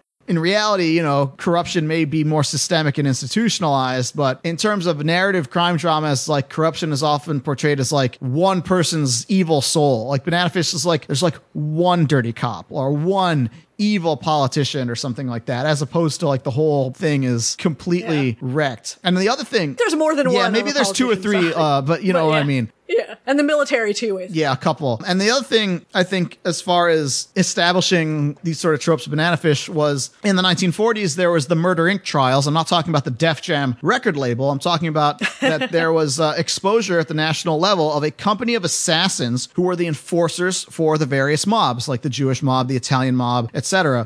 And I think they said they carried out something like 400 or 1,000 hits on people. They'd go to some small town, rub out the target, leave without a trace. And then in the 50s, there was something called the Kefauver hearings. I think I mispronounced that, but basically that is what revealed the existence of organized crime to national television viewers. Because again, TV was this new thing. Huge viewership ratings. I'm talking about back when most people didn't have TVs, huge crowds of people would form outside of TV stores to watch 600 some mobsters, crooked cops, etc., Yeah. getting grilled by Senate inquiries. And that's when you really started to see stories in film and eventually TV about these massive organizations that are are running things. And so that's like the world of Right. the chase that's happening in banana fish of well we got to find this out and find out who's the head of it and who's behind that person and all that sort of stuff. Mm-hmm. It ties back to that stuff. It's interesting too because I was thinking you mentioned seduction of the innocent and then stuff about looking up to gangsters because one of the things with some of the early Batman and Superman comics was like part of the thing was that there had been this sort of idolization of gangsters like Dillinger. And so part of the narrative with the early Batman and Superman comics was actually like kind of pushing against that. But yeah, absolutely. The thing about Banana Fish is so plot wise, it's this gangster story and it's there's a whole huge conspiracy and involving all these different groups of people and it does reach into police force and the government. But also like on an emotional level, it's fundamentally a story about trauma and sort of the cycle of violence. And you know, we mentioned Ash being like a child prostitute in the summary that you mentioned talks about the fact that initially Ash was molested as a child as age seven by a guy in his town. I think it was the little league coach. And so it talks about how the experience of trauma affects people and how people sort of get trapped in certain cycles. There's a quote, it's in the anime as well, but I, the, I have it from volume nine of the manga that says, how do you expect someone who started being sexually abused at the age of eight, for God's sakes, to have any respect for authority? There's a fine line between offender and victim. It's hard to know when to draw it. And that's one of the things that comes up, you know, a lot is that certainly it's not a sole explanation for criminal behavior, but there's a ton of scholarship and research and psychology behind the way that people who are victimized, who experience trauma, and who are placed in situations where they maybe don't have other ways to cope with it or other ways to get out of it, this feeds this whole cycle of violence. We're seeing it now in the conversations about police defunding, which is like addressing it through other means, like education programs, social services, like Right, where like the, the only only tool they've been given is, is violence because justice has evaded Yeah. them. Like in the case of, of Ash, you know, as we get to learn his story, we find out like, oh, well, he tried to do the right thing and he was punished for doing the right thing. No one would help him. And eventually he defended himself or stood up for himself and was punished for doing this. And that just sort of set him on this path that, you mm-hmm. know, okay, well, where's the failure take place here? Was the failure of Ash in like not doing whatever? It's like, no, what else could he have done? So that's Right. sort of what makes him a tragic figure. Right, he's a very sad, kind of broken character with not a lot of hope for repair, let's say. Yeah, and that's the other big thing about it is the question of sort of like, is Ash somebody who's already basically destined to be in the spot where he's at?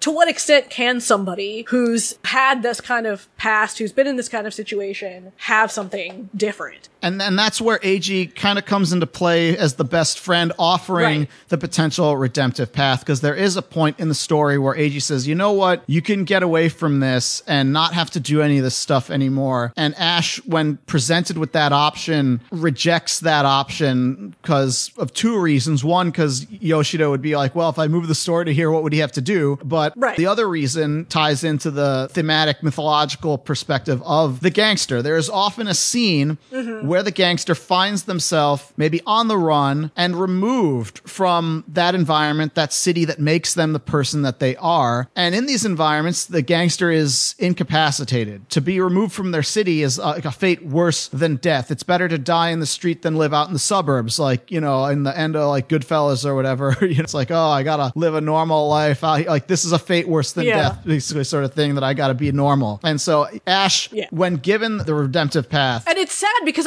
Ash wants that. I mean, Ash explicitly says, I wanted a normal Right. life. Right, but he just can't. he can't fathom What it. is it? He can't imagine. He him- can't have it. He just can't have it, and can't Yeah. imagine himself there. Yeah, I mean, even the supporting characters who are cops in the story, I mean, we do see the fact that there's Golzine and these people have their hands in with the cops and that the cops are dirty, but the ones that maybe want to do something, one of the constant things is like, well, their hands are tied. Like, we don't have proof of the stuff that Golzine is doing, so we can't actually arrest him. So, like, they know the situation that Ash is in, but they don't really have any power to do anything. Banana Fish comes from, and they mention this in the story, but it comes from a J.D. Salinger short story called A Perfect Day for Banana Fish. And that story in itself is about basically post traumatic stress, about the lasting trauma of going to the war and coming back and not really being able to to, fit in anywhere. to have a clean life. Yeah, there seems like there's a lot of J.D. Salinger influence just in general in this work, in terms of like a character who is sort of so broken that them adjusting to like not being a person that hurts society, just they just can't fathom that. Like, what else could they do? Hmm. I mean, I mentioned when we were watching it that I was like, man, this feels a li- quite a bit like Catcher in the Rye, and then I was reminded, The last episode is titled Catcher in the Rye or something like that. yeah, Right. Probably from now on, we're going to talk about spoilers even more so than we have. So Yeah, before we give the official cut, we will m- point out that if you want to watch Banana Fish based on what we've been talking about, it is on Amazon Prime. Their player is not the greatest, but it is the only place that currently Banana Fish is streaming. But you can also purchase it digitally, I think. Yeah, think I, so. I, I can't remember if that's still the case or not. I know it's just the main place we watched it was Amazon Prime, and so it's kind of got like closed caption ish style subtitle presentation, but yeah. it is there. Most people, you have to have Prime to watch it legally anyway. But a lot of people seemed like they did see this. And normally, when something's on Amazon Prime, kind of goes overlooked. And sometimes when I look up a Banana Fish, there's like a weird schism of like a, a bunch of fan activity and then a bunch of people asking, why is nobody talking about Banana Fish? And I think part of that is because just it wasn't on Crunchyroll or Funimation. And certainly with its content, probably would be too hard a sell for Adult Swim just because it's not really the violence. It's not a stoner comedy. But, but even the anime that they pick, yes, they'll have violence, but like they usually won't talk about child molestation and stuff like that. And you can't Right. really Not get that on TV. Yeah, and that was one of the things that made it really notable in Japan is that it dealt with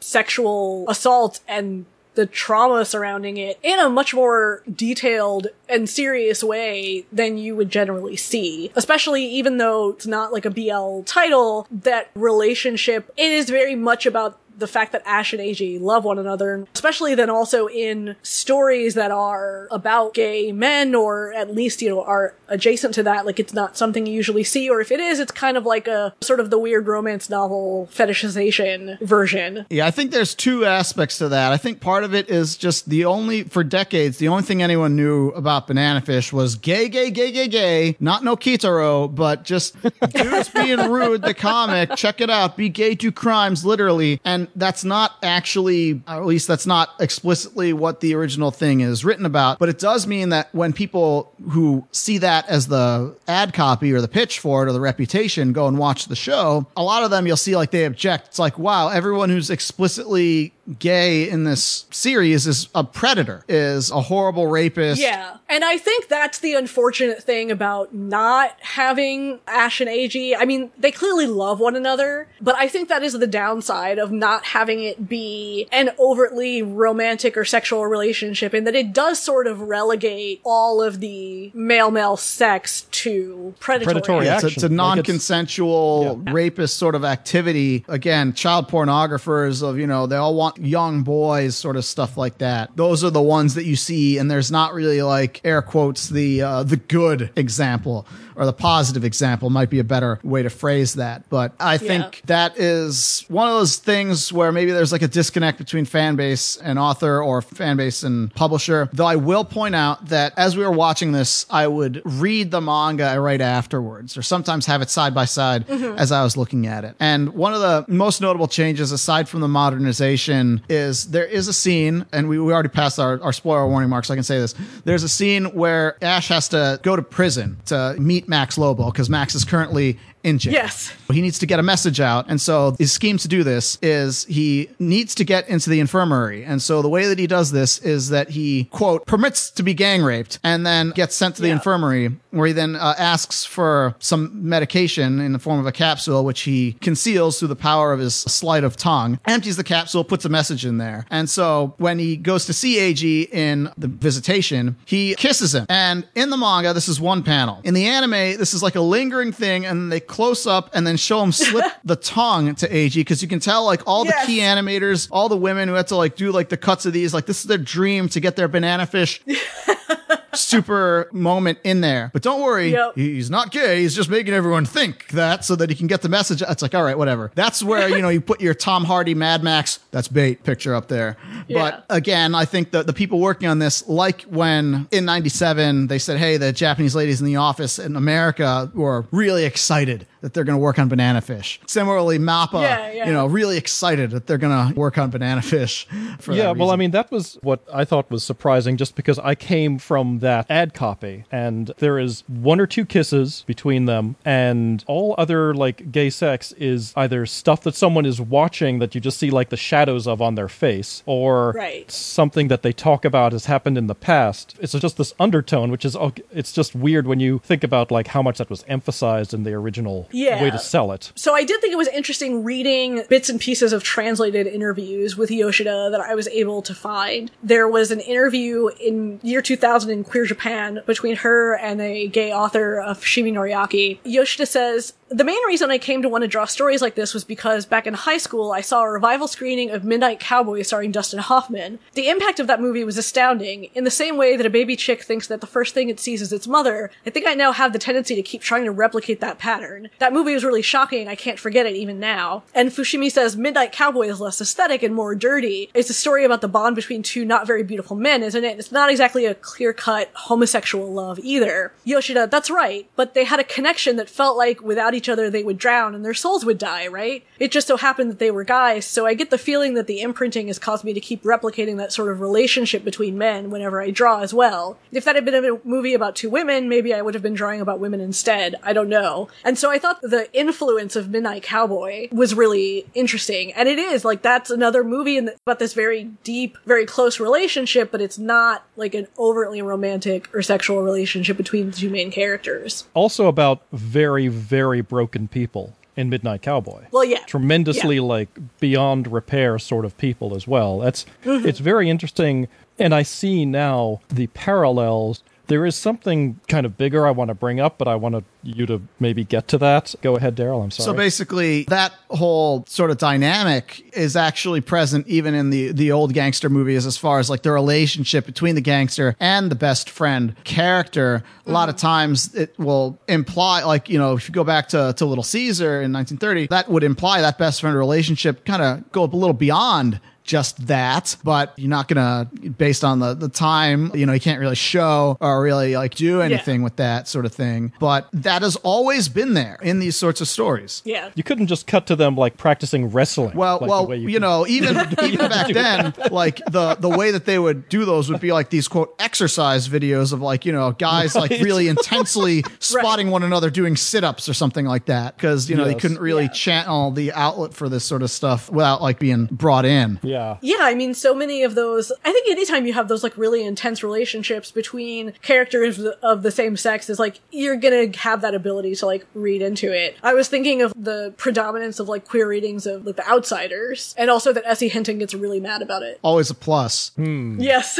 so I think probably to have something a little bit lighter as a transition before we talk a little bit more about the changes between the manga version and the anime version. There's an interview with Yoshida from 1990 in Comic Box where she talks about that she thought about making it like a B grade action movie and she talks about the different actors and such that she used as templates for the characters. So I'm sending you a link. All right. I think everybody knows, like, or a lot of people know about Ash as River Phoenix, although technically he wasn't River Phoenix at first. He was initially based off of a tennis player, but eventually he sort of morphed into River Phoenix. Huh. You know, I think the guy for Oh, Eiji is not that well known outside of Japan is, uh, Hironobu Nomura. I thought it was interesting that apparently Frederick Arthur is Ding Yeah. Oh, yeah. I'm looking at these guys here. and Max is Yeah, Harrison Max Ford. Lobo is Harrison Yeah. Ford. Um, but yeah, Arthur is. We haven't really talked about him, but basically, he's sort of the guy who Has it in for Ash. Yeah, he's got the Golgo 13 speech. Like Golgo 13, there's always like some point where someone just stands by and just gives a speech in awe and reverence. Like, he certainly is the greatest, isn't he? And like Arthur is like, Ash is the greatest marksman and best gang leader and all that. Yeah. And I'll never forgive him for the time he cut my damn fingers off and I got him reattached. I can't hold a gun anymore. I'm gonna get you, Ash Lynx, someday. That's Arthur. He's sort of like this rival. I totally only want to stab It's like not Sting in. Dune. Exactly. Yes. Who is uh, maybe you It's Yoshiki this and maybe I Tamino is shorter? No, uh, I was going to ask, like, who Yeah. is shorter here? Because and the Shorter Wong is, of course, the, the very important thing is that he is Sun Plaza Nakano-kun. huh because he's he's That guy, I think, is what they based um, the radio host in Yakuza. Dolce. Uh, Yes. Okay. I believe Dolce is patterned I thought after. they actually got the real guy for that, but I can't remember. Oh, maybe. Dolce Kamiya, but yeah, he's very obviously he's very different because you'll get to that, I'm sure, the differences in the manga and the Yes. anime. But yeah, this is And I was laughing, to uh, Gerald, because you were talking about one of the cops. And you were talking about the guy from, um, was it NYPD Blue? Yeah, Dennis Right. Franz. But no, he's he's Danny DeVito. Because Dennis Franz was not a thing in 85, particularly. No, Danny DeVito was, Yeah. and I, I see that second page. That's If awesome. only the chief of That's, uh, police dropped his monster condom for his magnum dong.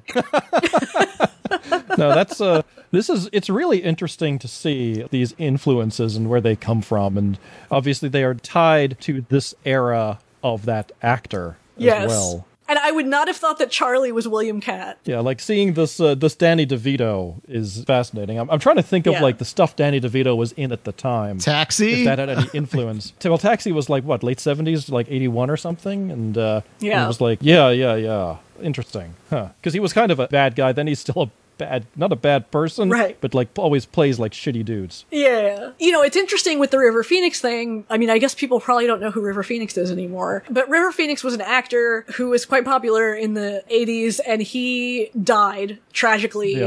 Um, he was very young. So Yoshida talks about in another interview that she had always intended to have Ash die because she was thinking about like Ashita no Joe. And she says, I always worry about how to deal with my protagonists who are criminals. Obviously, they're hurt by killing people, but still, they kill because of otherwise they'd be killed, but they're still murderers. I feel giving a proper ending to people like that is very difficult. And in the end, in Banana Fish, I decided that he shouldn't survive. But I only became conflicted about whether Ash would die or not quite late on in the serialization when River Phoenix died. I began thinking this wasn't a joke, but my original theme for this story was that there's something fascinating about people who die young, like how this person lived his full life in 17 years rather than 70 years. So I thought maybe I shouldn't go there, but when it comes down to it, Ash is a killer. And so I thought it was interesting that River Phoenix like died while she was writing this series, and that was like And that in turn affected the direction the story went. well, I mean, she thought about changing it. She decided not to, but it definitely made her consider like whether or not she should change. I mean, it's certainly thematically appropriate. One of those Yeah. things that kind of happened, you know, with those gangster movies that people were saying, like, oh, you're glorifying this horrible behavior. It usually doesn't end well. It usually doesn't end well. And the reason is because part of it was to assuage like these moral panics, like the movie Scarface. I'm not talking about the Al Pacino Scarface. I'm talking about the original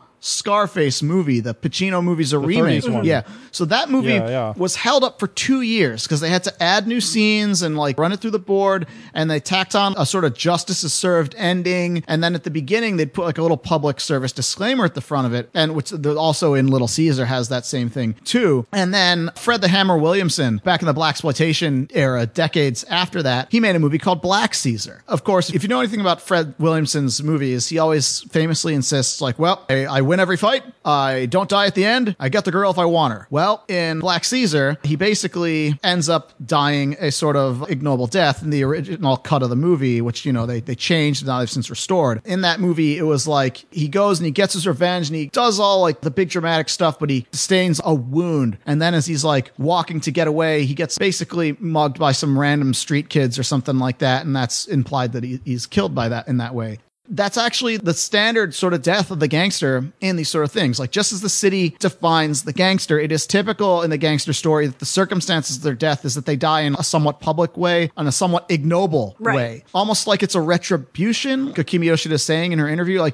you got to die in the place where you brought so much chaos down upon everyone. When you go down heroically and grandiose, Bonnie and Clyde, or you know Al Pacino's Scarface, people tend to get the wrong impression. Oh, if you want to talk about a movie that people get the wrong impression of, it's Al Pacino's Scarface, where they're like, "Wow, this guy was great. I want to be just like Scarface," and he went out like a champ, et cetera, et cetera Yeah. In the modern thematic way of it, a lot of times it's like, well, you have to show that crime doesn't pay, or you have to say that. Well, let's. Yeah, go ahead, Gerald. I mean, let's go to the most modern telling of that. Breaking Bad. Breaking Bad is certainly um, it. The Sopranos is it. Breaking Bad ended exactly the way, and these sorts of movies, there's only two ways that a character can ever get out of this. It's the Goodfellas way or the Scarface way. Well, the Goodfellas way is interesting because in the mythology of the gangster and the mythology of the mobsters, the informant is the lowest form of human life, the rat. Uh, They're down on the ground. They they don't you know serve any purpose. But in movies, in cinema, the canary, as it were, became more sympathetic. Why? In the 1950s, there was the House Un-American Activities Committee about rooting out the Red Menace, the Red Scare of the, the, the communists, and actors and directors themselves became the informers, ratting out friends and colleagues they suspected of being commie sympathizers. And so from that point on, things like On the Waterfront get made, which is all about coming to terms with the fact that you sold somebody else out for your own benefit. So boy, don't look at me so bad. And so, yeah, obviously there's famous sort of rat sort of characters in like The Godfather and stuff like that. But yeah, that's one of those things that kind of happens. And people generally historically would look down on that. And so that's why usually when you see the gangster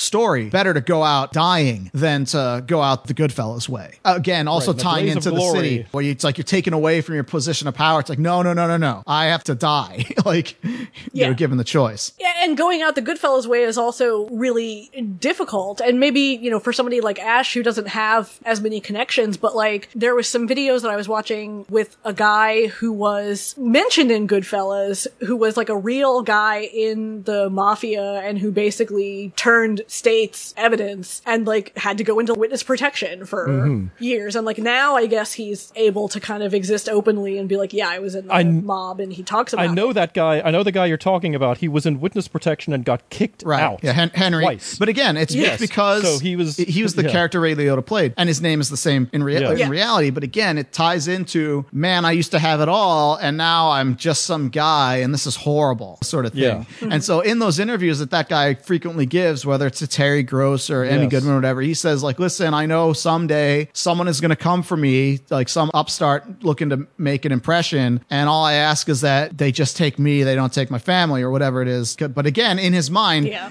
That's how he, he wants to go out. You know, he can't be seen as like some guy who just lives a dull life in suburbia. Well, I mean, giving all those interviews probably protects him a little bit. Maybe, So- but as far as as Ash goes, Anime Next, uh, I think this was another part of the interview. They sort of asked the staff. Uh, they obviously didn't talk about this sort of stuff because it's the ending, but they were like, "What do you cut out?" And the answer is the subplots throughout this. In the manga, there's a lot of stuff pertaining to the police doing investigations, or hey, we have to make sure that this is not 100% gay, so let's have a hetero romance develop between two mm. sub characters. That's all gone. But again, the reason given is, hey, I only had 24 episodes. I did not have 39 like I would have liked. And so they said, all right, well, this is what we're focusing on. And so the downside to that is that it's basically the Ash Lynx show. And Ash was the least popular character for the animators to actually animate because you have to make him look good all the time.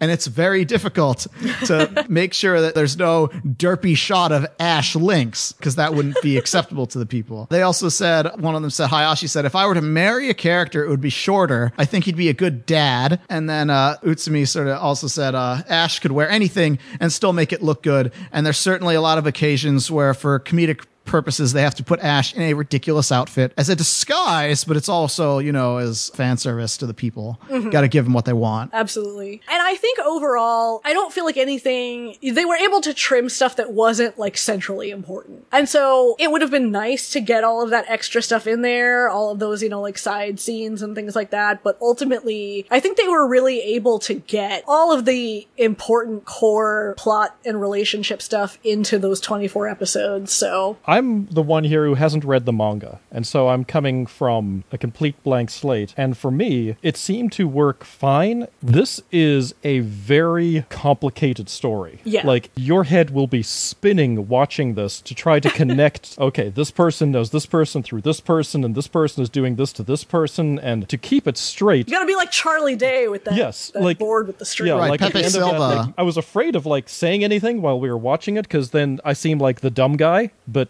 seriously, I've watched this twice now, and it is still I can tell you like what the story is, but I couldn't tell you like the details or how it gets from A to B Yeah. to C because it is dense and it is very very complex. Yeah, I mean, there's a good number of players, and it spans a decent number of time, and it's fairly complicated. And it touches on, because it's a big conspiracy, there's elements of, like, politics that mm-hmm. come into it as well. And that's the thing, is, like, the biggest change, of course, is that they modernized it. And I understand they, I think it was from that same Anime Next interview where Utsumi is saying, you know, like, I don't want to lose the catch the series has, which is the reason why it's a hit. So pleasing the original fans is a determining factor, but I want the younger generation who haven't heard of Banana Fish before to be interested enough in this work to watch it. I thought by making the setting modern, it'll be a lot easier to attract a new audience. And I do wonder if that's maybe a difference between, because I know like in the US right now, like 80s retro stuff is really popular, but I don't know that that's so much the case in Japan. So I actually wonder in on the US side of things whether keeping it as an 80s like period piece would have affected a newer audience getting into it.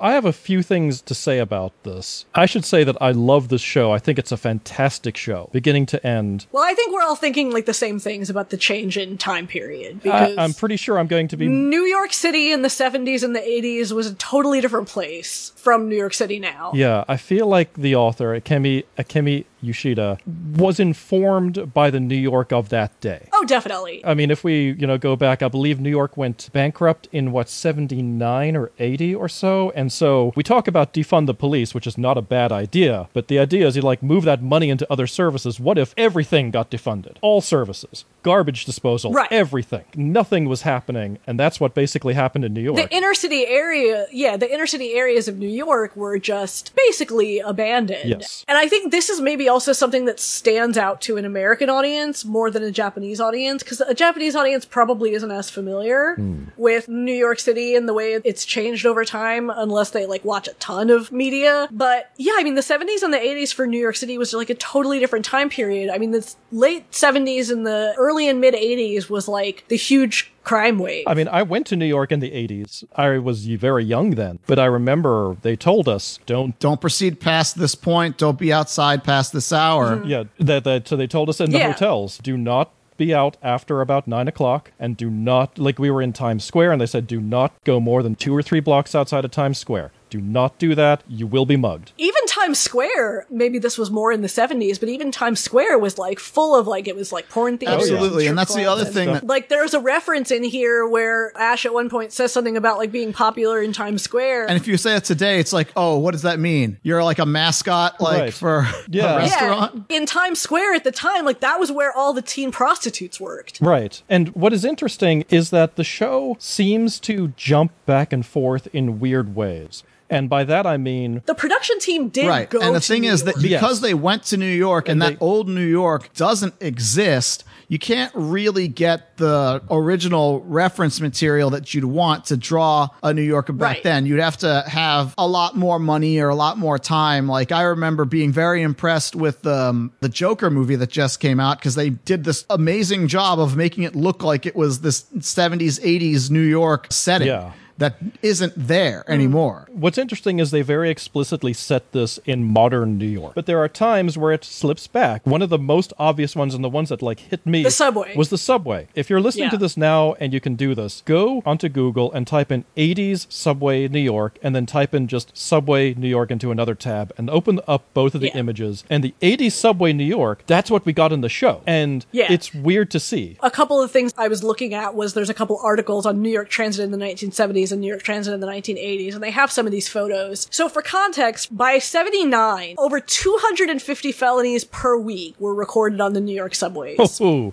By 1980, it started declining. And so by the end of the 80s, they had cleaned up the graffiti. Also, the gang aspect of it is different too. Certainly gangs still exist in New York. And gangs in some areas, like there are still gangs in Chinatown. Sure. But it's not the same extent. Chinatown used to be a huge hub for about 20 years from the mid 70s to the mid 90s. Like there was huge organized gangs in Chinatown that ran everything. And the 70s and the 80s, you know, you had a ton of gangs. Now most of those were black or Hispanic, not quite as many like white gangs as you kind of see in Banana Fish. Although certainly it's not like it's all white. like they even make it a point in a plot that he somehow got a very racially diverse mix in his gang that you typically don't see. Yeah. Yes. Right. And there are definitely, in addition to the Chinese gang, like one of the black gangs is also a factor, and they do show up in. Yeah, the localization in the original manga of you know how the black gang spoke is a little more as how I would expect them to talk, but you probably should not be using that sort of dialogue in verbal speech in yeah. 2018. Yeah, it was a little awkward. It's just not the same kind of area. And I mean, the 80s, Banana Fish started coming out in the early 80s in like 84, 85. And the 80s was also when like the big crack epidemic started happening. Mm-hmm. Now that was more towards like the mid and then through the late 80s. And Banana Fish was still being But the idea of this super drug that causes all these horrible problems on the streets was on everybody's Yeah. mind. so that's the other thing too is like culturally there were things going on because like I was thinking about and I haven't found anything about whether Yoshida was aware of this or had any intention of it but the whole thing with the subplots about child abduction and child sexual assault and child trafficking in the late 70s and in the 80s there were two like huge moral panics that happened in the United States the late 70s you had a couple of high profile crimes related to child abductions hmm. and that kickstarted what people may know as this whole like stranger danger. Right. Which was for years and years and years. That's where the whole like don't talk to strangers thing came in. And in actuality, statistically speaking, almost all kids that are kidnapped or sexually assaulted are victimized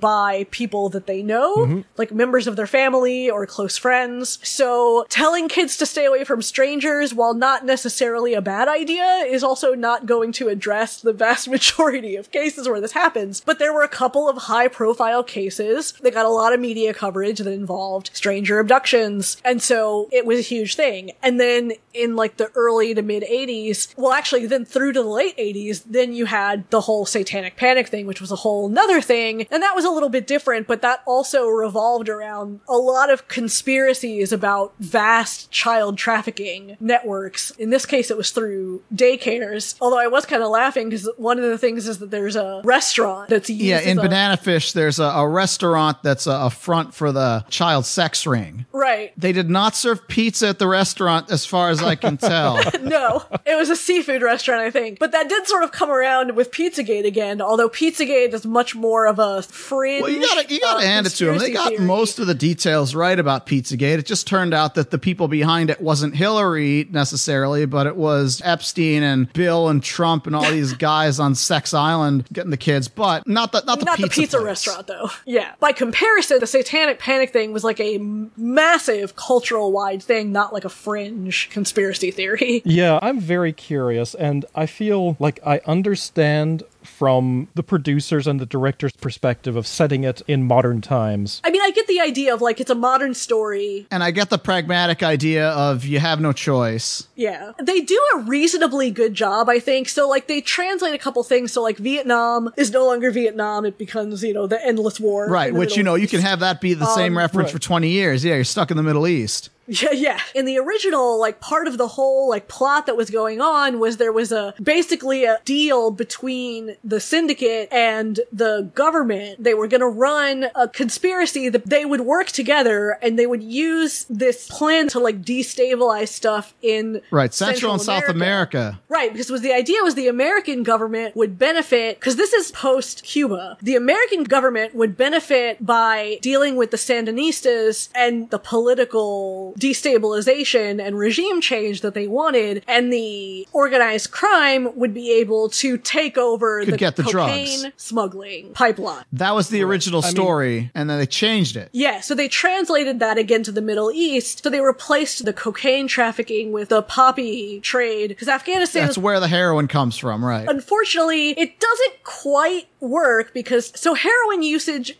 does still continue in the US, but it's not as prevalent as the use of prescription opioids as well as the synthetics like fentanyl. Now that said, if you want to destabilize the Middle East, it's true that the Afghan farmers. Oh, uh, I'm sorry, not not Afghanistan. Afghanistan. That's the only they fictionalize the country because Yeah. you don't want to make it seem like you're speaking ill of another country that happens to be real Sure. that you're stuck in war in. But it's true that the farmers there, like, Yeah. yeah, they make more money growing the poppies and selling to the cartels Right. than they would growing regular crops. Now, it doesn't make sense from a trafficking perspective because technically the vast majority of the heroin and the synthetic opioids in the US come through Mexico. Right. And the synthetics, the second area they come from is China. So probably it still wouldn't make that much sense because it would actually be more difficult to move things from the Middle East to America versus moving them over land through Mexico. But eh, whatever. Again, like you have to know a pretty detailed Yeah, and. I guess at the end of the day, it's still the Corsican mob, and so yeah, you can Yeah. transport it from the Middle East to Europe through a land route, and so yeah, maybe they could Sure. shore up their home turf that way or Yeah. whatever.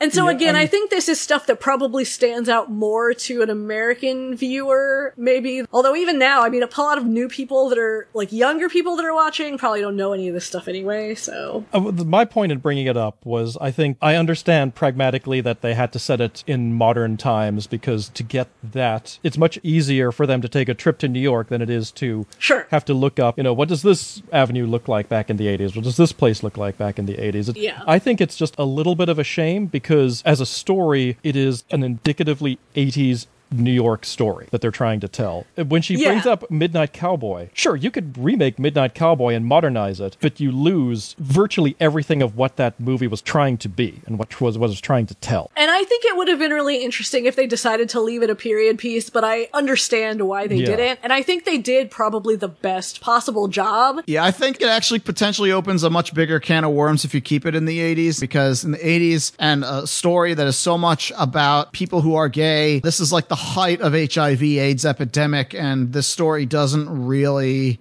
delve in that. Like maybe at one point where after he goes to the infirmary, it just offhandedly times. gets mentioned, but like I, I get the feeling there'd be like a whole lot of very angry people. I'd be like saying, "Hey, how how dare you gloss over this by telling this supposedly 80s story and omitting this?" That's In true. Setting it in more modern day, it's like, okay, well, there's not this horrifying AIDS epidemic to the extent that it was back when Reagan refused to acknowledge that it existed. Right. I mean, I, I think it would have been interesting if they tried. It would have been difficult, and I understand, and I think it, it's rough because I feel like it, it was kind of important to set this in that time, but I understand that they did. Yeah, I think just as again, like since I'm thinking of it from like a gangster perspective, I think in generally speaking, if you want to tell a, a modern gangster's tale, you it has to be set in the modern day. Although, of course, you know a lot of mm-hmm. stuff like you know what Scorsese's recently done. It's like the framework is well, I want to tell a story mostly in the past, and so I'm going to have flashbacks, but still has to be Right. And you still get stuff about prohibition. But that's just because the people making it see it as an aesthetic now. It's like, oh, okay, you know, Right. Tommy guns with this kind of drum and, you know, this kind of suits and these kind of cars, because again, those were all the status symbols of success and, you know, oh, we think this is cool. But Mm-hmm. on some level, if you make like those sort of stories now, people look at it and it's like, okay, well, that was then. We don't have to worry about that. This is now just like a Boardwalk Empire sort of thing. Like it's not really Yeah. the same sort of visceral impact as if to say, like, here's a story that embodies our contemporary life. Sure, but what's informing the story is completely different, then, is what I'm saying. There's a few places certainly where I can point out and say that seems a little incongruous, but the most glaring aspects they went out and changed because obviously in the 80s it's already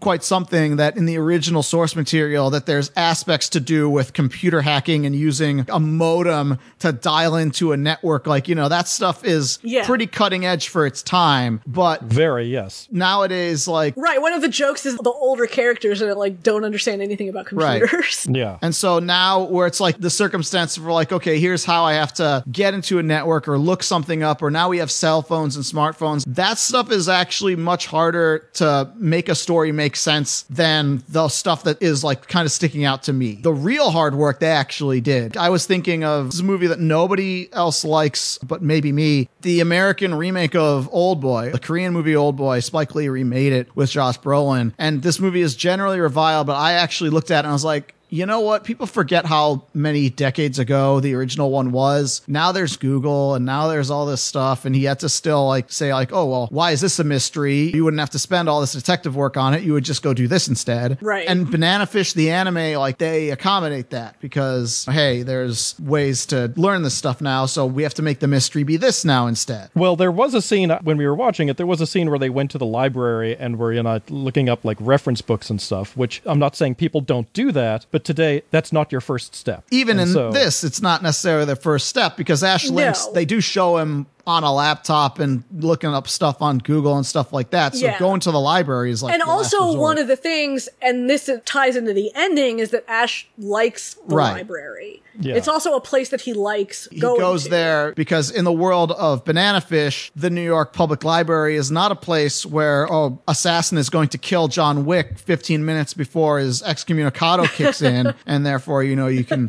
uh, need to murder someone in the library using the gun that you keep in a book in a library because who the fuck goes to the library that isn't really a factor here you can go to the library and be like all right here's a, a rationale to draw ash wearing his fetching glasses and have an ag go Yeah. and procure from him a giant stack of books and then get chili dogs And I guess that's one of the locations that probably hasn't really yeah, that's a place where you can still go, Yeah. and it still basically looks like that because libraries don't get fucking funded.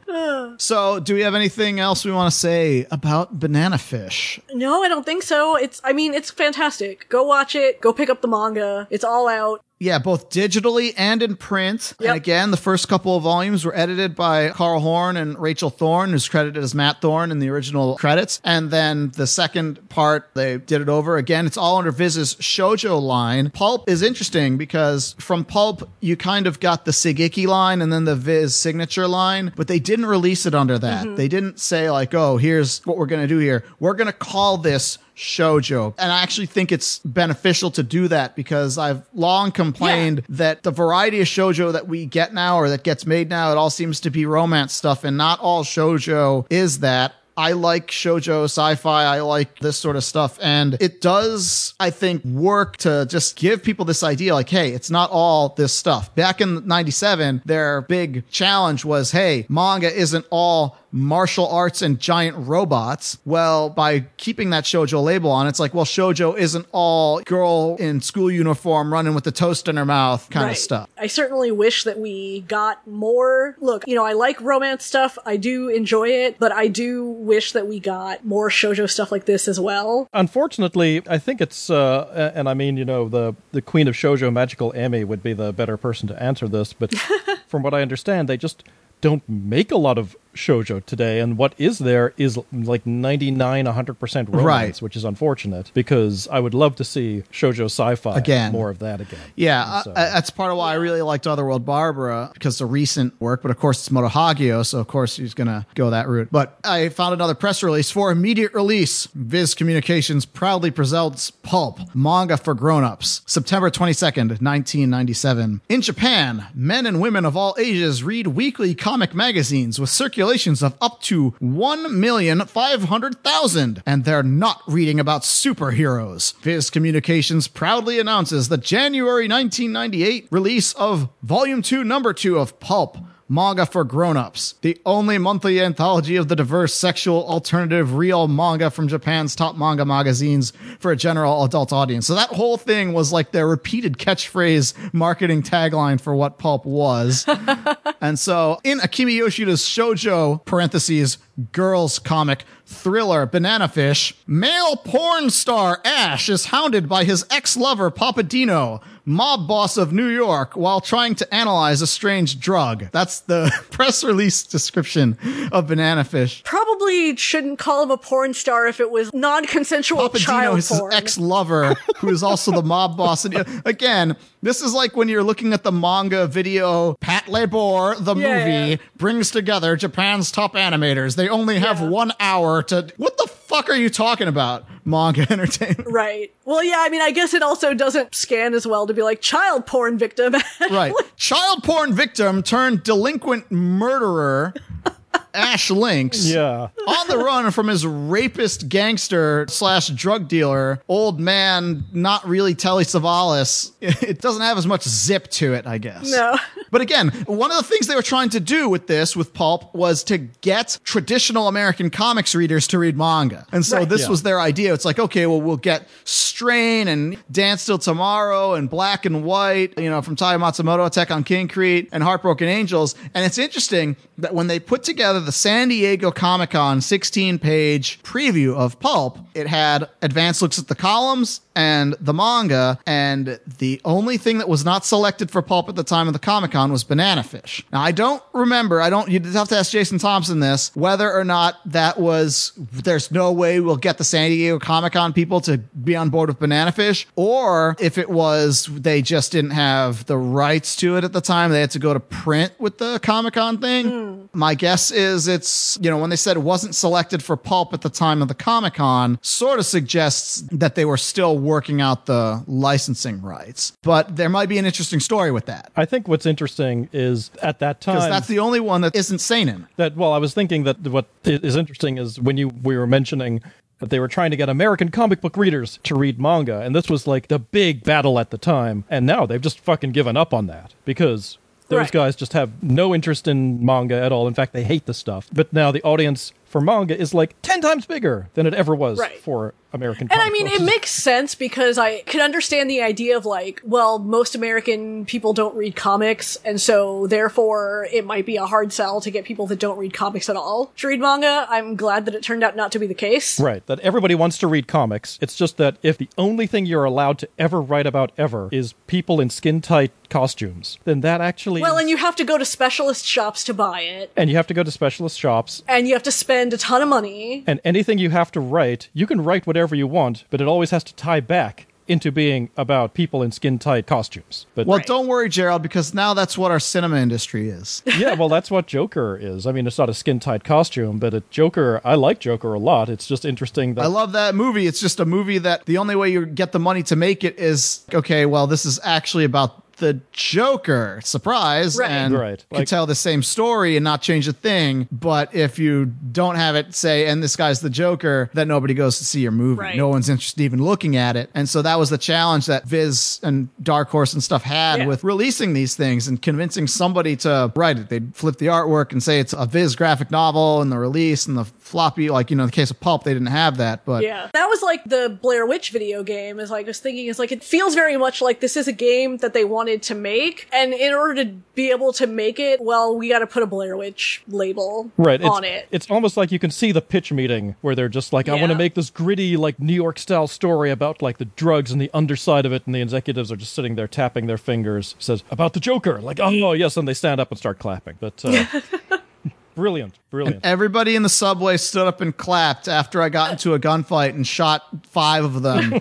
and then uh, the conductor just kept on chugging right along because that's just the New York subway in 2018. Yeah. But, yeah, I think Banana Fish is an excellent show. It's weird. Amazon, they only license one or two shows a season, but usually one show a season, but the one show that they like zero in on the one show that is like contender for the best show of the season. They've had a pretty good track record, or maybe I have a Yeah. Selective memory of what it is that they've picked up because, like, Dororo and Banana Fish and stuff mm-hmm. like that, these are all like, oh, wow, great shows. What's it, the Saga More show, people the- should uh, see. Oh, yeah, Vinland Saga. Right. Yeah. Like all of like it's not a lot of stuff, but they zero in on good stuff. Totally worth watching. I think you need to watch it with like a conspiracy theory board up so you're not going to be as confused as I am about the I haven't heard anything about whether there might be a Blu-ray release. I mean, They've not done any Blu-ray releases for Amazon stuff. Yeah, nobody is again. Yeah. There's no plan as far as I can tell. Like nobody announced. I would really like a nice limited edition. Yeah, I, I think it's one of those things where they're looking at it and they say, "We realize it's popular, but if we license it for this, we have to dub it." That's Mm-hmm. what a lot of places might say, but other people might say, "Well, you know, we can do it, but wouldn't uh, be as high profile." You know, they, they probably are conflicted as far as like because it's such a fundamentally American tale so much about like the American dream and stuff like that. As many gangster stories frequently will talk about the pursuit of the American dream. It really makes sense that the characters speak English. And so to do an English dub of something like this almost seems like if you don't, you're missing a major opportunity. The problem is, is that, okay, what do you do with this English dub? Because there's no chance of, I'm not saying no chance, but there's very little chance of this getting on TV or something like that. So you'd have to do it and then not just have it on a home media release, but also stream it somewhere. But Amazon's got the streaming rights. Which is a shame because I feel like it could probably do well. I think so. I mean, it had a following as it was airing. This wasn't like this unheard of show. A lot of people were watching it at the time. Of course, it's finished now, so they've moved on, but Right. it's one of those things where, yeah, I don't know if it's one of those areas where the people who watched it are they going to stay even paying attention to anime to know that a physical release came out? I mean, I always wonder this, and sometimes it works out in my favor, and sometimes the thing comes out eventually and then nobody cares. yeah. Yeah. Well, I mean, hopefully, maybe at some point, uh, somebody will pick it up for distribution.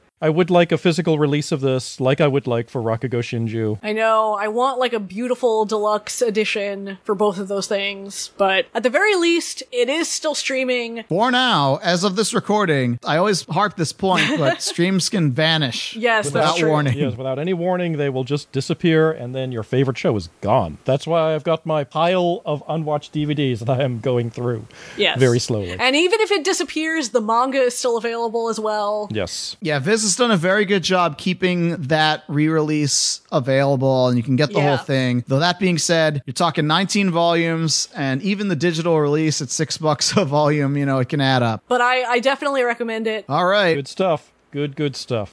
so that's going to do it for show number 189 of the Anime World Order podcast. Once again, the website is www.animeworldorder.com. You can email us at animeworldorder at gmail.com. Follow us on Twitter at Anime World Order. Let us know what you think about this episode or any of our previous episodes, which are still available for download. Final thoughts on Banana Fish? Mmm, what you say? Ah, but you only meant well. Oh no. You decided this. Clarissa didn't talk to me for a month after I posted that.